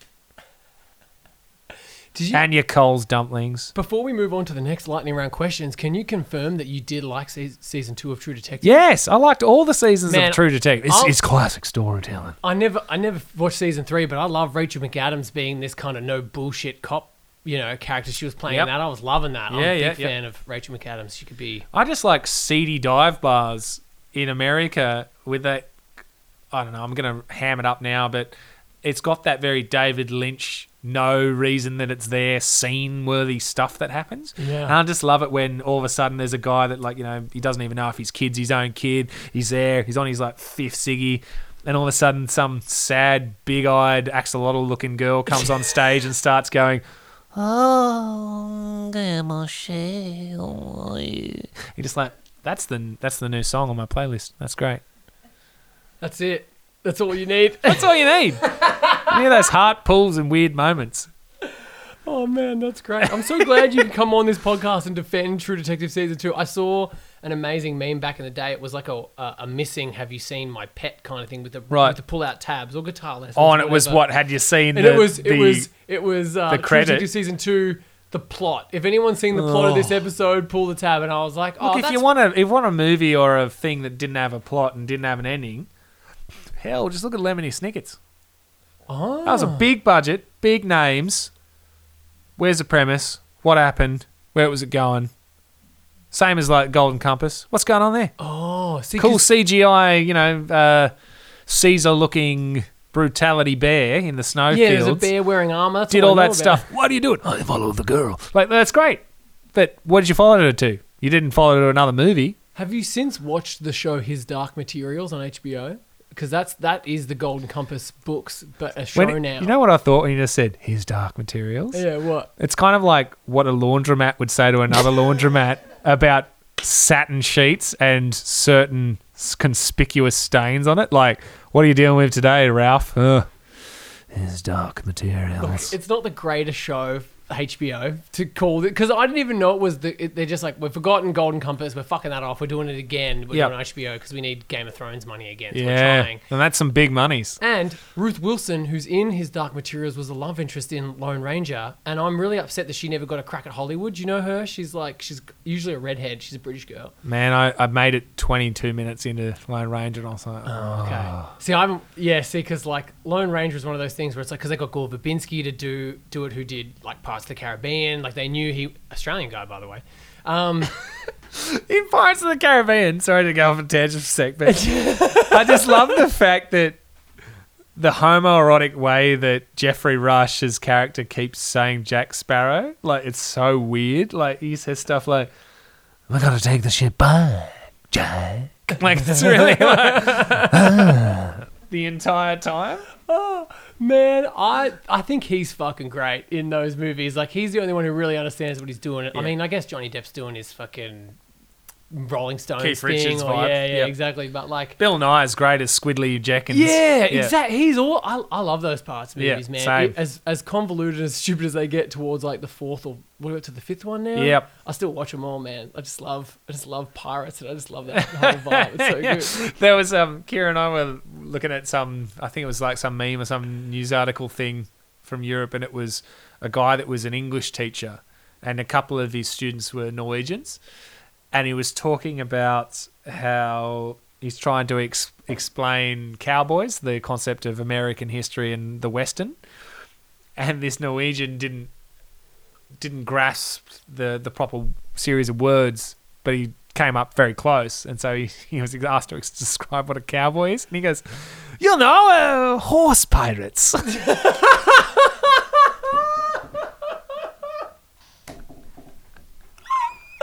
Oh my god. That's pretty legit, though. They are They should just change the name of Red Dead Redemption to Horse Pirates. horse pirates. Yeah. Oh, I don't remember what question we're up to. Oh, last record you played. What have you been listening to lately in this uh, crazy time? Well, I was I was very happy, as I'm sure a lot of other metalheads were, that there was some really sizable releases that happened during ISO, Mm. and the number one for me was uh, was actually Napalm Death, like throws in the blah blah or the blah blah. Yeah. That album, the theatrics to it, the message, the pure like viciousness to it is flawless. It's so good for a bunch of guys that are as old as maths teachers. Like that that stuff screams to me and the Forehead clan of there's a future for us. Yeah. As long as your back still works, you can be up there creating art, and that's great. And the other ones I thought were really cool. I really enjoyed like a Feather and Bone uh, release. Uh, that's pretty vitriol and very grimy. And I don't know. I've just been listening to kind of the old classics. Like I've, whenever you feel like necking yourself, you can always just put on "Rumors" by Fleetwood Mac, and it's going to make life a little bit easier to bear the burden of. Yeah. Uh, so Spotify playlists at least pretty good for that reason, if not paying their artists properly. but but definitely the seventies has saved many a soul, I'd say. We, uh, Mal and I were definitely in that same boat in the ISO time where it's like, you don't listen to brutal shit in ISO when you're already having a bad enough time. You don't need Yeah. to dwell in that. You want to kind of, you know, for Mal, it's like some K pop or for Oh, me, yeah. it's like some 80s goth, new wave kind of yep, stuff. Just yep. anything that's not depressing because everything is depressing as it is. You know, you want to try and hit something where it's a little bit, le- there's at least a bit of levity there, Yeah. you know, not just I like. I went on a bender the other day when I just like played that song. Um, uh, Eric Clapton. It's in the way that you use it. I just played that for like five hours. Just me like sad in the balcony. Just that's in the way that you use her," and just like going, yes, yes. And then did that make you feel like your whole life was in an 80s montage Yes. at that point? Because, yeah, Yes. montage music is really Well, I was conceived in an '80s montage. I'm of that vintage. Weren't we all? Yeah, there was probably a yeah a couple of canapes and some uh, Jarlsberg slices on some hillside of a frosty Blue Mountain Eve. oh, lordy. That's fun. Um, uh, who do you love? Well, I love my family, I love my partner, and I love Komodo dragons and sperm whales. Mm. Mm. Good, good Consistent list. Uh, what do you value the most after this pandemic? Has there been any kind of shifts in what you value more than other things? Yes. Um, enjoyment and the time spent doing it and acknowledging that. I think like I just like think like listeners think about this. Before the pandemic, how much did you fucking stress out about getting to work on time? How much did you stress about that email or that fucking like oh, did I like comment on that in a zesty way on my Instagram? Did it actually fucking matter when you were locked in that prison you made of your mind and of the walls around you? Like, it doesn't matter. What matters is your family was all right, you're all right, your neighbor's all right.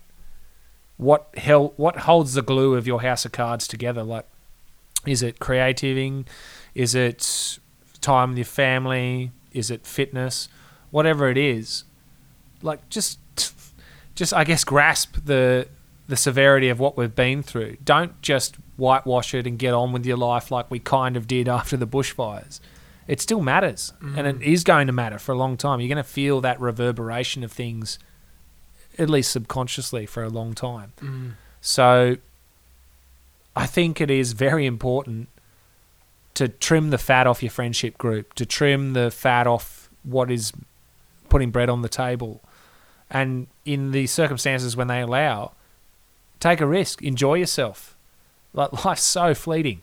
That sounds so like mung bean of me to say it, but it's it's it's absolutely true.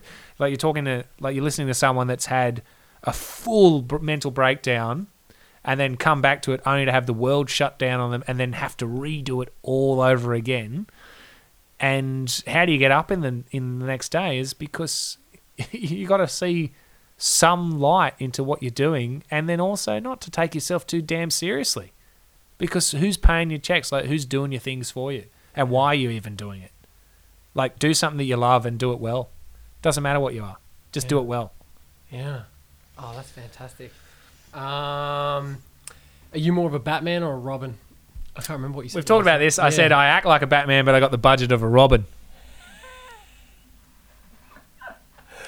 And where have you been? How's your budget in the last year? Do you feel like where do you feel like you are now? Man, I've led many lives, many colourful, urinal soaked lives, and it's just, it's that thing of none of them have ever given me riches, but I've constantly been invited to rich people's places to talk and in- to entertain. Yeah. This richness buys you stability. It doesn't buy you a nice blurb on your book. So do do do you, and hopefully the riches of whatever you think is riches follows. That's such a good answer to that question. Um, if you if you could watch a movie every day, what movie would you watch and not get sick of it? We know this answer. What was it? I can't remember. The Prestige. oh fuck yeah! Christian Bale. you would still watch Huge that? Still? Did Jackman. you watch? Did you watch it in the pandemic? Yeah, of by course I did. Yeah. yeah. Fuck yeah! What did you learn this time? Um, Anything different? Just that Nolan knows how to work. I learned camera. that I learned that the more times that Michael Caine's character smushes a canary in that tiny finger trap, it becomes almost like palatable. Me wanting to eat that small bird, like it's like someone smushing a Ferrero Rocher in front of you. You're just like, that looks actually like you'd eat it. It's kind of like when you watch, say, the Flintstones or Scooby Doo, and they're always eating a chicken drumstick. Hmm. And the chicken in cartoons and Disney movies looks different to chicken in the wor- in the real world. Like it comes across like you'd eat it and it'd come apart like say, I don't know, uh, potato mash. Mm. Like it's like, and it's like looks really delicious. Have you ever eaten a cold drumstick? It's sinewy, it's fatty, it's greasy. It hits you in the nose when you try and pull that bit off at the end, and there's always that little boogery bit that hangs near the tendon. It's not like cartoon Disney chicken drumsticks. I think if someone could replicate that in the vegan world of Disney drumstick, then that would be the, the tastiest thing that they could ever come up with. I have no idea how we got to that from the Prestige, but I love it. oh no, I Um, was just talking about. The more I watch it, you said, "What did I learn?" Oh, you're and I've learnt that, that I probably want to eat a small bird at some point in my life. You don't want to waste it, you know. Like that's You just like the secret of the trick is, uh, oh, you ate the trick, like you know. we're moving on to the Patreon questions now. First MA 15 plus movie you ever saw. Oh, Do you remember? Is scary movie? I'd have to be MA, wouldn't it? Because they're doing Man. drugs and stuff in it. Oh my god. Like we were talking about before, when you laugh so hard, your body doesn't know how to communicate the laugh with the physical world. That scene where he goes, "Oh shit!" and he blows his load, and the girl ends up on the stuck to top the of the roof. ceiling. I laughed so hard in that film that I like I broke my neck pretty much. I, I got up and and and head butted the seat in front of me because I didn't know how to convulse anymore to show how much I enjoyed seeing that five seconds of movie history. The cum scene in in Scary Movie that that was insane.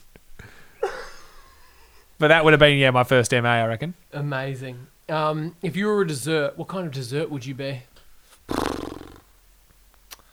I really like tartufos or tartuffis. What's a tartuffi? It's like a real pleb pedestrian level gelato that you get mass produced at Italian restaurants. Mm-hmm. That are going for that real family vibe. And you go there, and it's just literally a dark gelato chocolate ball with a liqueur cherry hidden somewhere in its in its orbit. Do you think that's what you would be based on? I what? enjoy eating it, but I, I reckon I reckon if I am a dessert, it's going to be something off-putting to most people, but very tasty to some. Or like a blood pudding, you reckon? you know? Yeah, it'll be something something charming yet fucked up. Not everyone's Yeah, gonna yeah. love it, but fuck, when you love it, though. Exactly. Yeah. Yeah. Oh, See, like- Shane Warne would be something like a Vienna log. the the the you know the appearance of class, but just straight up four ninety nine at Coles. Yeah, it's, it's perpetually on special. Does Like, does the job, Yeah. fulfills none. Rum and raisin. Yeah. Oh, rum and raisin. I always thought that. I'm glad you said that. There's a the thing of anyone that mixes sultanas into ice cream. That's a damn waste of ice cream. Mm, I agree. Sultanas are gross. They're the earlobes of the fruit lo- fruit world. It's what my parents used to give to me with my rice bubbles. Like instead of putting sugar on it, like put some sultanas in to add the sweetness. It's like, nah, just give me the fucking sugar. You know, like If you're oh, that worried about it, just give the kid a prune. yeah, Yeah. yeah, don't put. Let me your done with in it. What's your favorite piece of band merch? That you own? I am very precious about all the clothing I own because I can make I can make a garment last decades. Yeah, I mentioned. I, I saw that you mentioned in Andy's podcast that you Yeah. get annoyed when jeans don't last Hell yeah. long or jackets don't last. Like you really think about the longevity of merch when you I think about the longevity of everything. This is what Kira always makes fun of me about. It's like she she was like we'll be lying in bed or whatever, and it gets to like eight oh one. She's like the passage of time, and like I'm just like no, but like, I can't handle I can't handle things degrading. Yeah. and it's my own. I guess it's my own fear of my own human existence. To be Mm. honest, Yeah. like death. It's Yeah. around. It's around every corner. But it's that thing of I don't like looking in the mirror and seeing that I age. Uh, I don't like seeing books that people own that they've bought. Like someone wrote that. That took a long time. Why are you resting your coffee on it? Like why have you folded the the edge of the thing over? Why did you throw away all your CDs when you thought that they were obsolescent or whatever? Like that was an object. Things went into that. Thought went into that. yeah. Don't get excess shit and just throw it away. The stuff you get, respect it and make it last. Like you don't have to be a hoarder, but the things you have, I much prefer about the quality of less and have that rather than the quantity of whatever and then you get more whatever. Mm. So for me, uh, yeah, I've got like I got like cheesy as hell murder doll shirts and Manson stuff and Nine Inch Nails stuff from literally when I was like 14, 13 years old. I've still got it. I still wear it. Wow. Like I'm very consistent as a human being. like in, unfortunately, in stuff like my temper and stuff as well. But in my wardrobe, yeah, it lasts a long time. I look after it. What is what's the Marilyn Manson M- M- Marilyn Manson? Mate, merch I- you got? oh. What have you got? You got like I got all of it. yeah. Yeah, I'll- I've got old school stuff. Like to me, Manson doesn't exist past um, uh, Golden Age of Grotesque. Mm. Everything else is just a parody of a form of shadow, you know. Yeah. Uh, but I've got, I've got the uh, God of Fuck uh, Portrait of American Family shirt, like legit, like from the day. Yeah. I've got the Antichrist Superstar artwork of like from the uh, the film clip from Beautiful People Yeah. t-shirts. I've also got like the Dope Show shirt from like '98. What? I've got everything. I've That's got all that stuff, and I've got all the singles, like the all the expansion singles from the Hollywood area. Uh, yeah, all of it. There was a one of my old Macca's managers growing up as a 15 year old boy. He had a fragile tour T-shirt on the back of the tour T-shirt. Amazing. It said, "Where the fuck were you?" like it Yes, had all the amazing. dates. I and where like, were you? Well, I was probably fucking 12 years old, but exactly. I'm, I'm you're there I going. You're there like having a cry wank to a street shark. Yeah, I fucking wish I had that shirt though, Yeah. man. A shirt that on the back says "Where." I've got an fuck were you?" original Slipknot, Slipknot '99 era. Um, what is it? Wind cheater, Yeah. the maroon one with the barcode on the back and the Slipknot logo on the on the crest. Dude, I, I got stopped in Japan on the last low low tour there. People were offering me like five hundred bucks Australian for that stuff. On they, they literally just the Japanese people came to Yep. you on the street and wanted to buy that Yep. jumper. If you wearing anything anything from 91 to like 99, they will like kill kill for it. They love it. They're obsessed. It's just it's a uh, Space Jam, Space Jam, Nine Inch Nails, Manson, Marilyn, uh, uh, like a Coal Chamber, Rob Zombie, Korn, and then all the Looney Tunes of the you the Granny Mays retail store era. Yeah. That in Japan, that's pure currency. Whoa. They love it, It's fucking awesome. which is so weird because it's one of the oldest cultures on earth, loving the most recent farts of intellectualism of culture. Loving the shirt that AJ Soprano Yeah, would yeah. wear on his. exactly, exactly. That's fucked up, man. Um.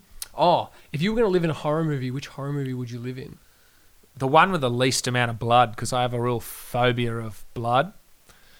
Like once a co-worker, I, I've been running bars for a long time, and one of my co-workers, she dropped a, you know, when you get them out of the dishwasher and they're burning hot, Yeah. and the sudden change of temperature, if you accidentally squeeze them too hard or something, they they explode. And a pint glass exploded and slashed her leg up in front of me. And she went, Sam, can you help me? and I just went, no. And then I passed out. Are you serious? and I fainted in front of her.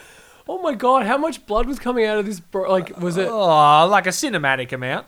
Oh wow. Like it was like, oh, was there a bit of a pump? Oh, yeah, it was a oh, pump. no. yeah. I used to like back in the day. I was a, a retail person for Dangerfield, Dangerfield, and Oh, that, I. fits, that fits you very well. Of course it does. It's very on brand. Yeah, it's very on It's brand. very black, black, black Urban Decay nail polish.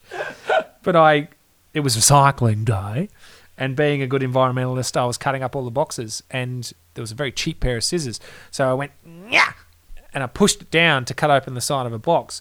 The blade of the scissor broke and flew back and chopped off the entire pad, like the end part of my finger. And you know it's deep, ladies and gentlemen, when you cut and you don't see blood straight away. Instead, you see that weird white butcher's meat look of your mm. skin, and all of a sudden the pores start going, and then, psh, and all the blood flew out and was like a red rocket coming straight out of my index finger. And it was shooting everywhere. And I went, oh, God. And I, ran out of the shop to Princess Highway, which was another one of our ventures we own. And my friend uh, Kat was working there. And I ran across, go, Kat, Kat, oh, God. oh!" And then I didn't remember the rest of the convo because I'd actually passed out. And I was passed out in Bondi Junction, Junction Mall on the floor, pissing litres of blood out of the end of my index finger. Whoa. And I woke up to the Maori security guard going, Hey, bro, you've lost a bit of blood, bro. And I was like, Oh! Like, I looked down and he's gauzed up my entire hand. Oh, that's so nice of him. yeah, very nice. Very When nice. you say cat, is that cat the baker? No. Different cat. Yeah, different cat. Oh, okay. I was gonna say because I know you guys are friends, and I'm like, that's. Ah, yeah, yeah. I was like, maybe that makes sense. oh, you're talking about Cat Sabbath, the cake, the cake deluxe. Yeah. No, she didn't work at Dangerfield. No, she has not worked at Dangerfield. Because I was like, that would make sense. You know, two little goths. trying As to far make as I their know, way her the world. past is teacher, cake maker extraordinaire. That's amazing. Well, it would have been cooler if there was a fucking Dangerfield stop in that uh, lineage. yeah, yeah, yeah. it makes heaps of sense. you know? Dangerfield was great. It was just, it was a good excuse to sleep on surplus bags in the storeroom when you were hungover, and then your co-worker would smack on the drywall to say, "Mr. shopper." And then you'd get back on there and start going, "Hey, yeah, so about My Chemical Romance. You want some spray on jeans, bro?" Yeah. And that was it. Oh, that could I could have been a customer back then, you know. Not Yeah. in Sydney, but definitely Yeah. know, in Melbourne. I bought a fucking bunch of crazy Dangerfield shit. You were just outside, still pondering at the bus stop about that hockey jersey. Oh yeah, well the hockey jersey oh, is it too big? Oh God! Damn it! one day, one day I'll wear that jacket with I mean the jersey with pride. Um, oh, gig TARDIS, Doctor Who reference. If you could go back in time or space and see any gig, what kind of gig would you Oh, see? Is man. there something that you would like to go back to or forward to? Maybe like Kid Rock playing his inauguration. you know? Ugh. Um, I think there's two options I have for different reasons. I would love to have been there during the infamous uh, Dead to the World, Marilyn Manson, Antichrist Superstar era Oh, gigs, yeah. especially in the Bible Belt era of America where there was a, little signs there was the a heated tension, there was an actual happening happening on, and it was a very ballsy display of anti-Americanism by an American. Yeah. I think that was very key, and it definitely shaped my interest in wanting to be a musician when I was young. I would. Because you could provoke like that, you mean, or just because you could garner attention, or what was? That I think I respected the firecracker, firebrand vibe of what was going on, Mm. and the potency of the truth behind it. Yeah. It Oh, wasn't yeah. just someone sticking a, a you know, a, a twig into a wasp nest hoping for a result. It was someone that had something to say Yeah. about something, Mm. about the ugliness of a society, and the only grotesqueries that those people saw with saw was themselves. Yeah. And I love that stuff, and that's what I try and bring to the bands I'm in, is that pure form of commentary and entertainment, and being jaded but aware. Yeah. So I love that stuff. And the other reason, I mean, so the other avenue that I would love to see just purely for enjoyment of music, I wish I'd seen Peter Gabriel in, say, the late 80s, early 90s. That would have been great. Just Wow. purely for the love of music and the extravagance of having your name behind you and the budget to have the entire gospel choir behind you, to have the 10 piece band on stage, to have that voice before you're so hectic about life that you've lost it, to be belting those out into a huge audience that is not covidly restricted in a bubble. and that would be fantastic. And I'd love to time travel. The only thing that stops me is one, the technology, and two, most people had heaps of pubes in the past. Mm. Mm. So you go back with some clippers. I think anywhere past 1990 is going to be an issue. Other than that, you're fine. Fantastic. Um, what's your favorite shapes flavor? Shapes flavor. Yeah. It's a very head to head between pizza and barbecue. Wow. The two titans of the shapes They world. are. And then in the corner, people are like going, Don't be racist. What about chicken crimpy? It's like chicken crimpy is for preschoolers with a little lunchbox. Whoa. Eating call. their eating their caramel flavored tiny teddies. Saying things weird when they're adults, like, "Oh, that's a bit spicy," oh. and all they've ordered is like the black bean beef from a Chinese restaurant. That's what happens to the chicken crimpies of the world. Oh, so what you're saying is it's not giving them a good enough like leg up on the world by eating chicken crimpies. You got to have You're a big- babying them. Yeah. Take gotta- away the crimpy, crump the crimpy, Yeah. stamp them out. Maybe be a food Just, fascist. maybe there could just be a stamp on the box that says just for kids only. Then move on to the big Yep, boys like totally. pizza or barbecue. So could you pick Hell a yeah. favorite out of those two, or is it is it a is a 50 I'm gonna go with pizza. Whoa! I'm going to do it just because it actually has the texture landscape of a couple of those weird little, not I guess iron filings. I don't know what they are. Like the little cubic, the cubic zirconians that are over the top of it. Yeah, Yeah, yeah. See, barbecue, it's just dandruff, red or green. That's it. very true. Yeah, yeah. But at least with with pizza shapes, you're like, oh, that's gonna. Like, babe, I'm going out of the shops to get something to cut the roof of my mouth. And uh, famous last words. Do you remember what the famous last words were on the last podcast? I certainly can't. What's something that uh, you would put on your tombstone or something you'd like to be remembered by? And like a nice quote. Is there Oh, anything that's kind of resonated in the last year? I know I'm putting you on the spot here, but it's going to be fun. Shit. Um, I don't remember the last one I said a year ago. I think now it's probably something like. I don't know. I feel a bit sad now. Um, I guess. I guess something along the lines of see the beauty in what you do and the value in what you do and just give it 10 out of 10 like just do the best at whatever the field that you've decided to do do your best and if it isn't worth a story at the end of it then why'd you do it mm. like it's always better to it's always better to be the, you know what I mean? Like it's always better to have the tail than just exist. Yeah. Yeah. So I think something like that.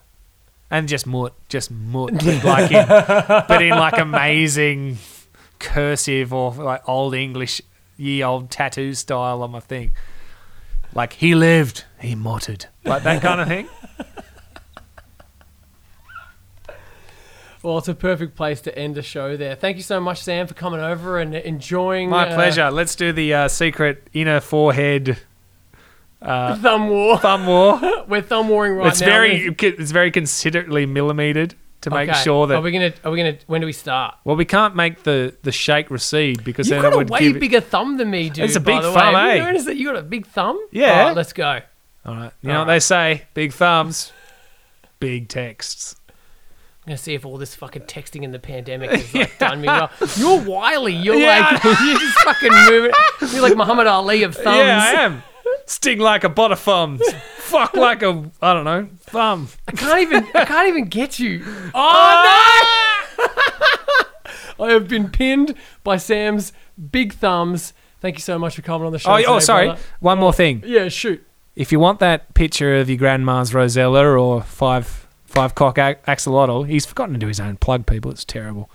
um, yeah. So I do exist as a freelancer illustrator, and it's www.samraptors.com. So like as in Velociraptors, as in the bird raptors. As in the Instagram name. Yep, there we go. I'll put a link in the description, guys. If you want to get a sweet commissioned art, I might even put up those ones of the Alien and Predator that I've been raw dogging. Please on that do. board for so Because every cent you give me, it just guarantees that I'm going to get that old school Rammsteins shirt and wear it out for the next 48 years. Oh, dude, Rammstein. Were you into Rammstein as a kid as Man, I am so into Rammstein, Oh, and the singer of. Rammstein is one of my heroes. So he should be. He I was just in the Olympics. I just, yeah, well, I was almost in the Olympics. Were you almost in the Olympics Remember the? because Uh, of this surf life saving stuff? no, no, as in as in sponsored swimmer. I, like my record still stands in New South Bullshit. Wales So ho- you- Catholic high schools you for would- 50 meters butterfly and and all that sort of stuff. You and Till Lindemann have that in common as being fucking mad swimmers and vocalists. Yeah, he's Can you Till do- Lindemann and I'm Mort Dillian. Can you do pyro though? He can do pyro. Nah, he can. Yeah, yeah. He likes he likes the yeah the minutia of mucus and stuff like that. Yeah, he really does. Yeah, But you though, you're like a younger, leaner Till Lindemann 2.0. I'm the Richard E. Grant of Till Lindemanns. yeah, for sure.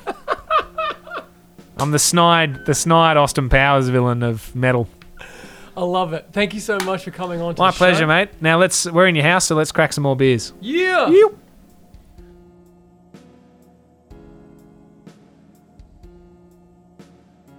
Hey, welcome to the Post Ramble. Hope you enjoyed the show. Certainly enjoyed having Sam Dillon over. Mel and I had many beers with Sam after the show, and uh, I was pissed. I was pissed, and I was struggling the next day afterwards. But God, it was fun just to be social and get back out. And it's 2021, first episode back of the year. Uh, got a couple of episodes scheduled coming up soon as well, so I'm hoping that they can come out pretty frequently.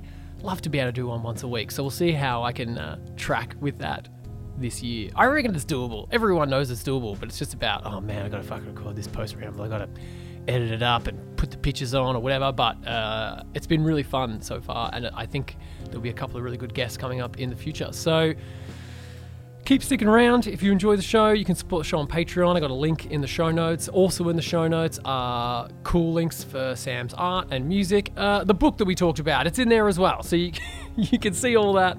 And uh, we'll join you very soon for the next episode. Hope you guys are having a great 2021 so far. First episode back feels good. Feeling really good. Hope you guys are too. Bye bye.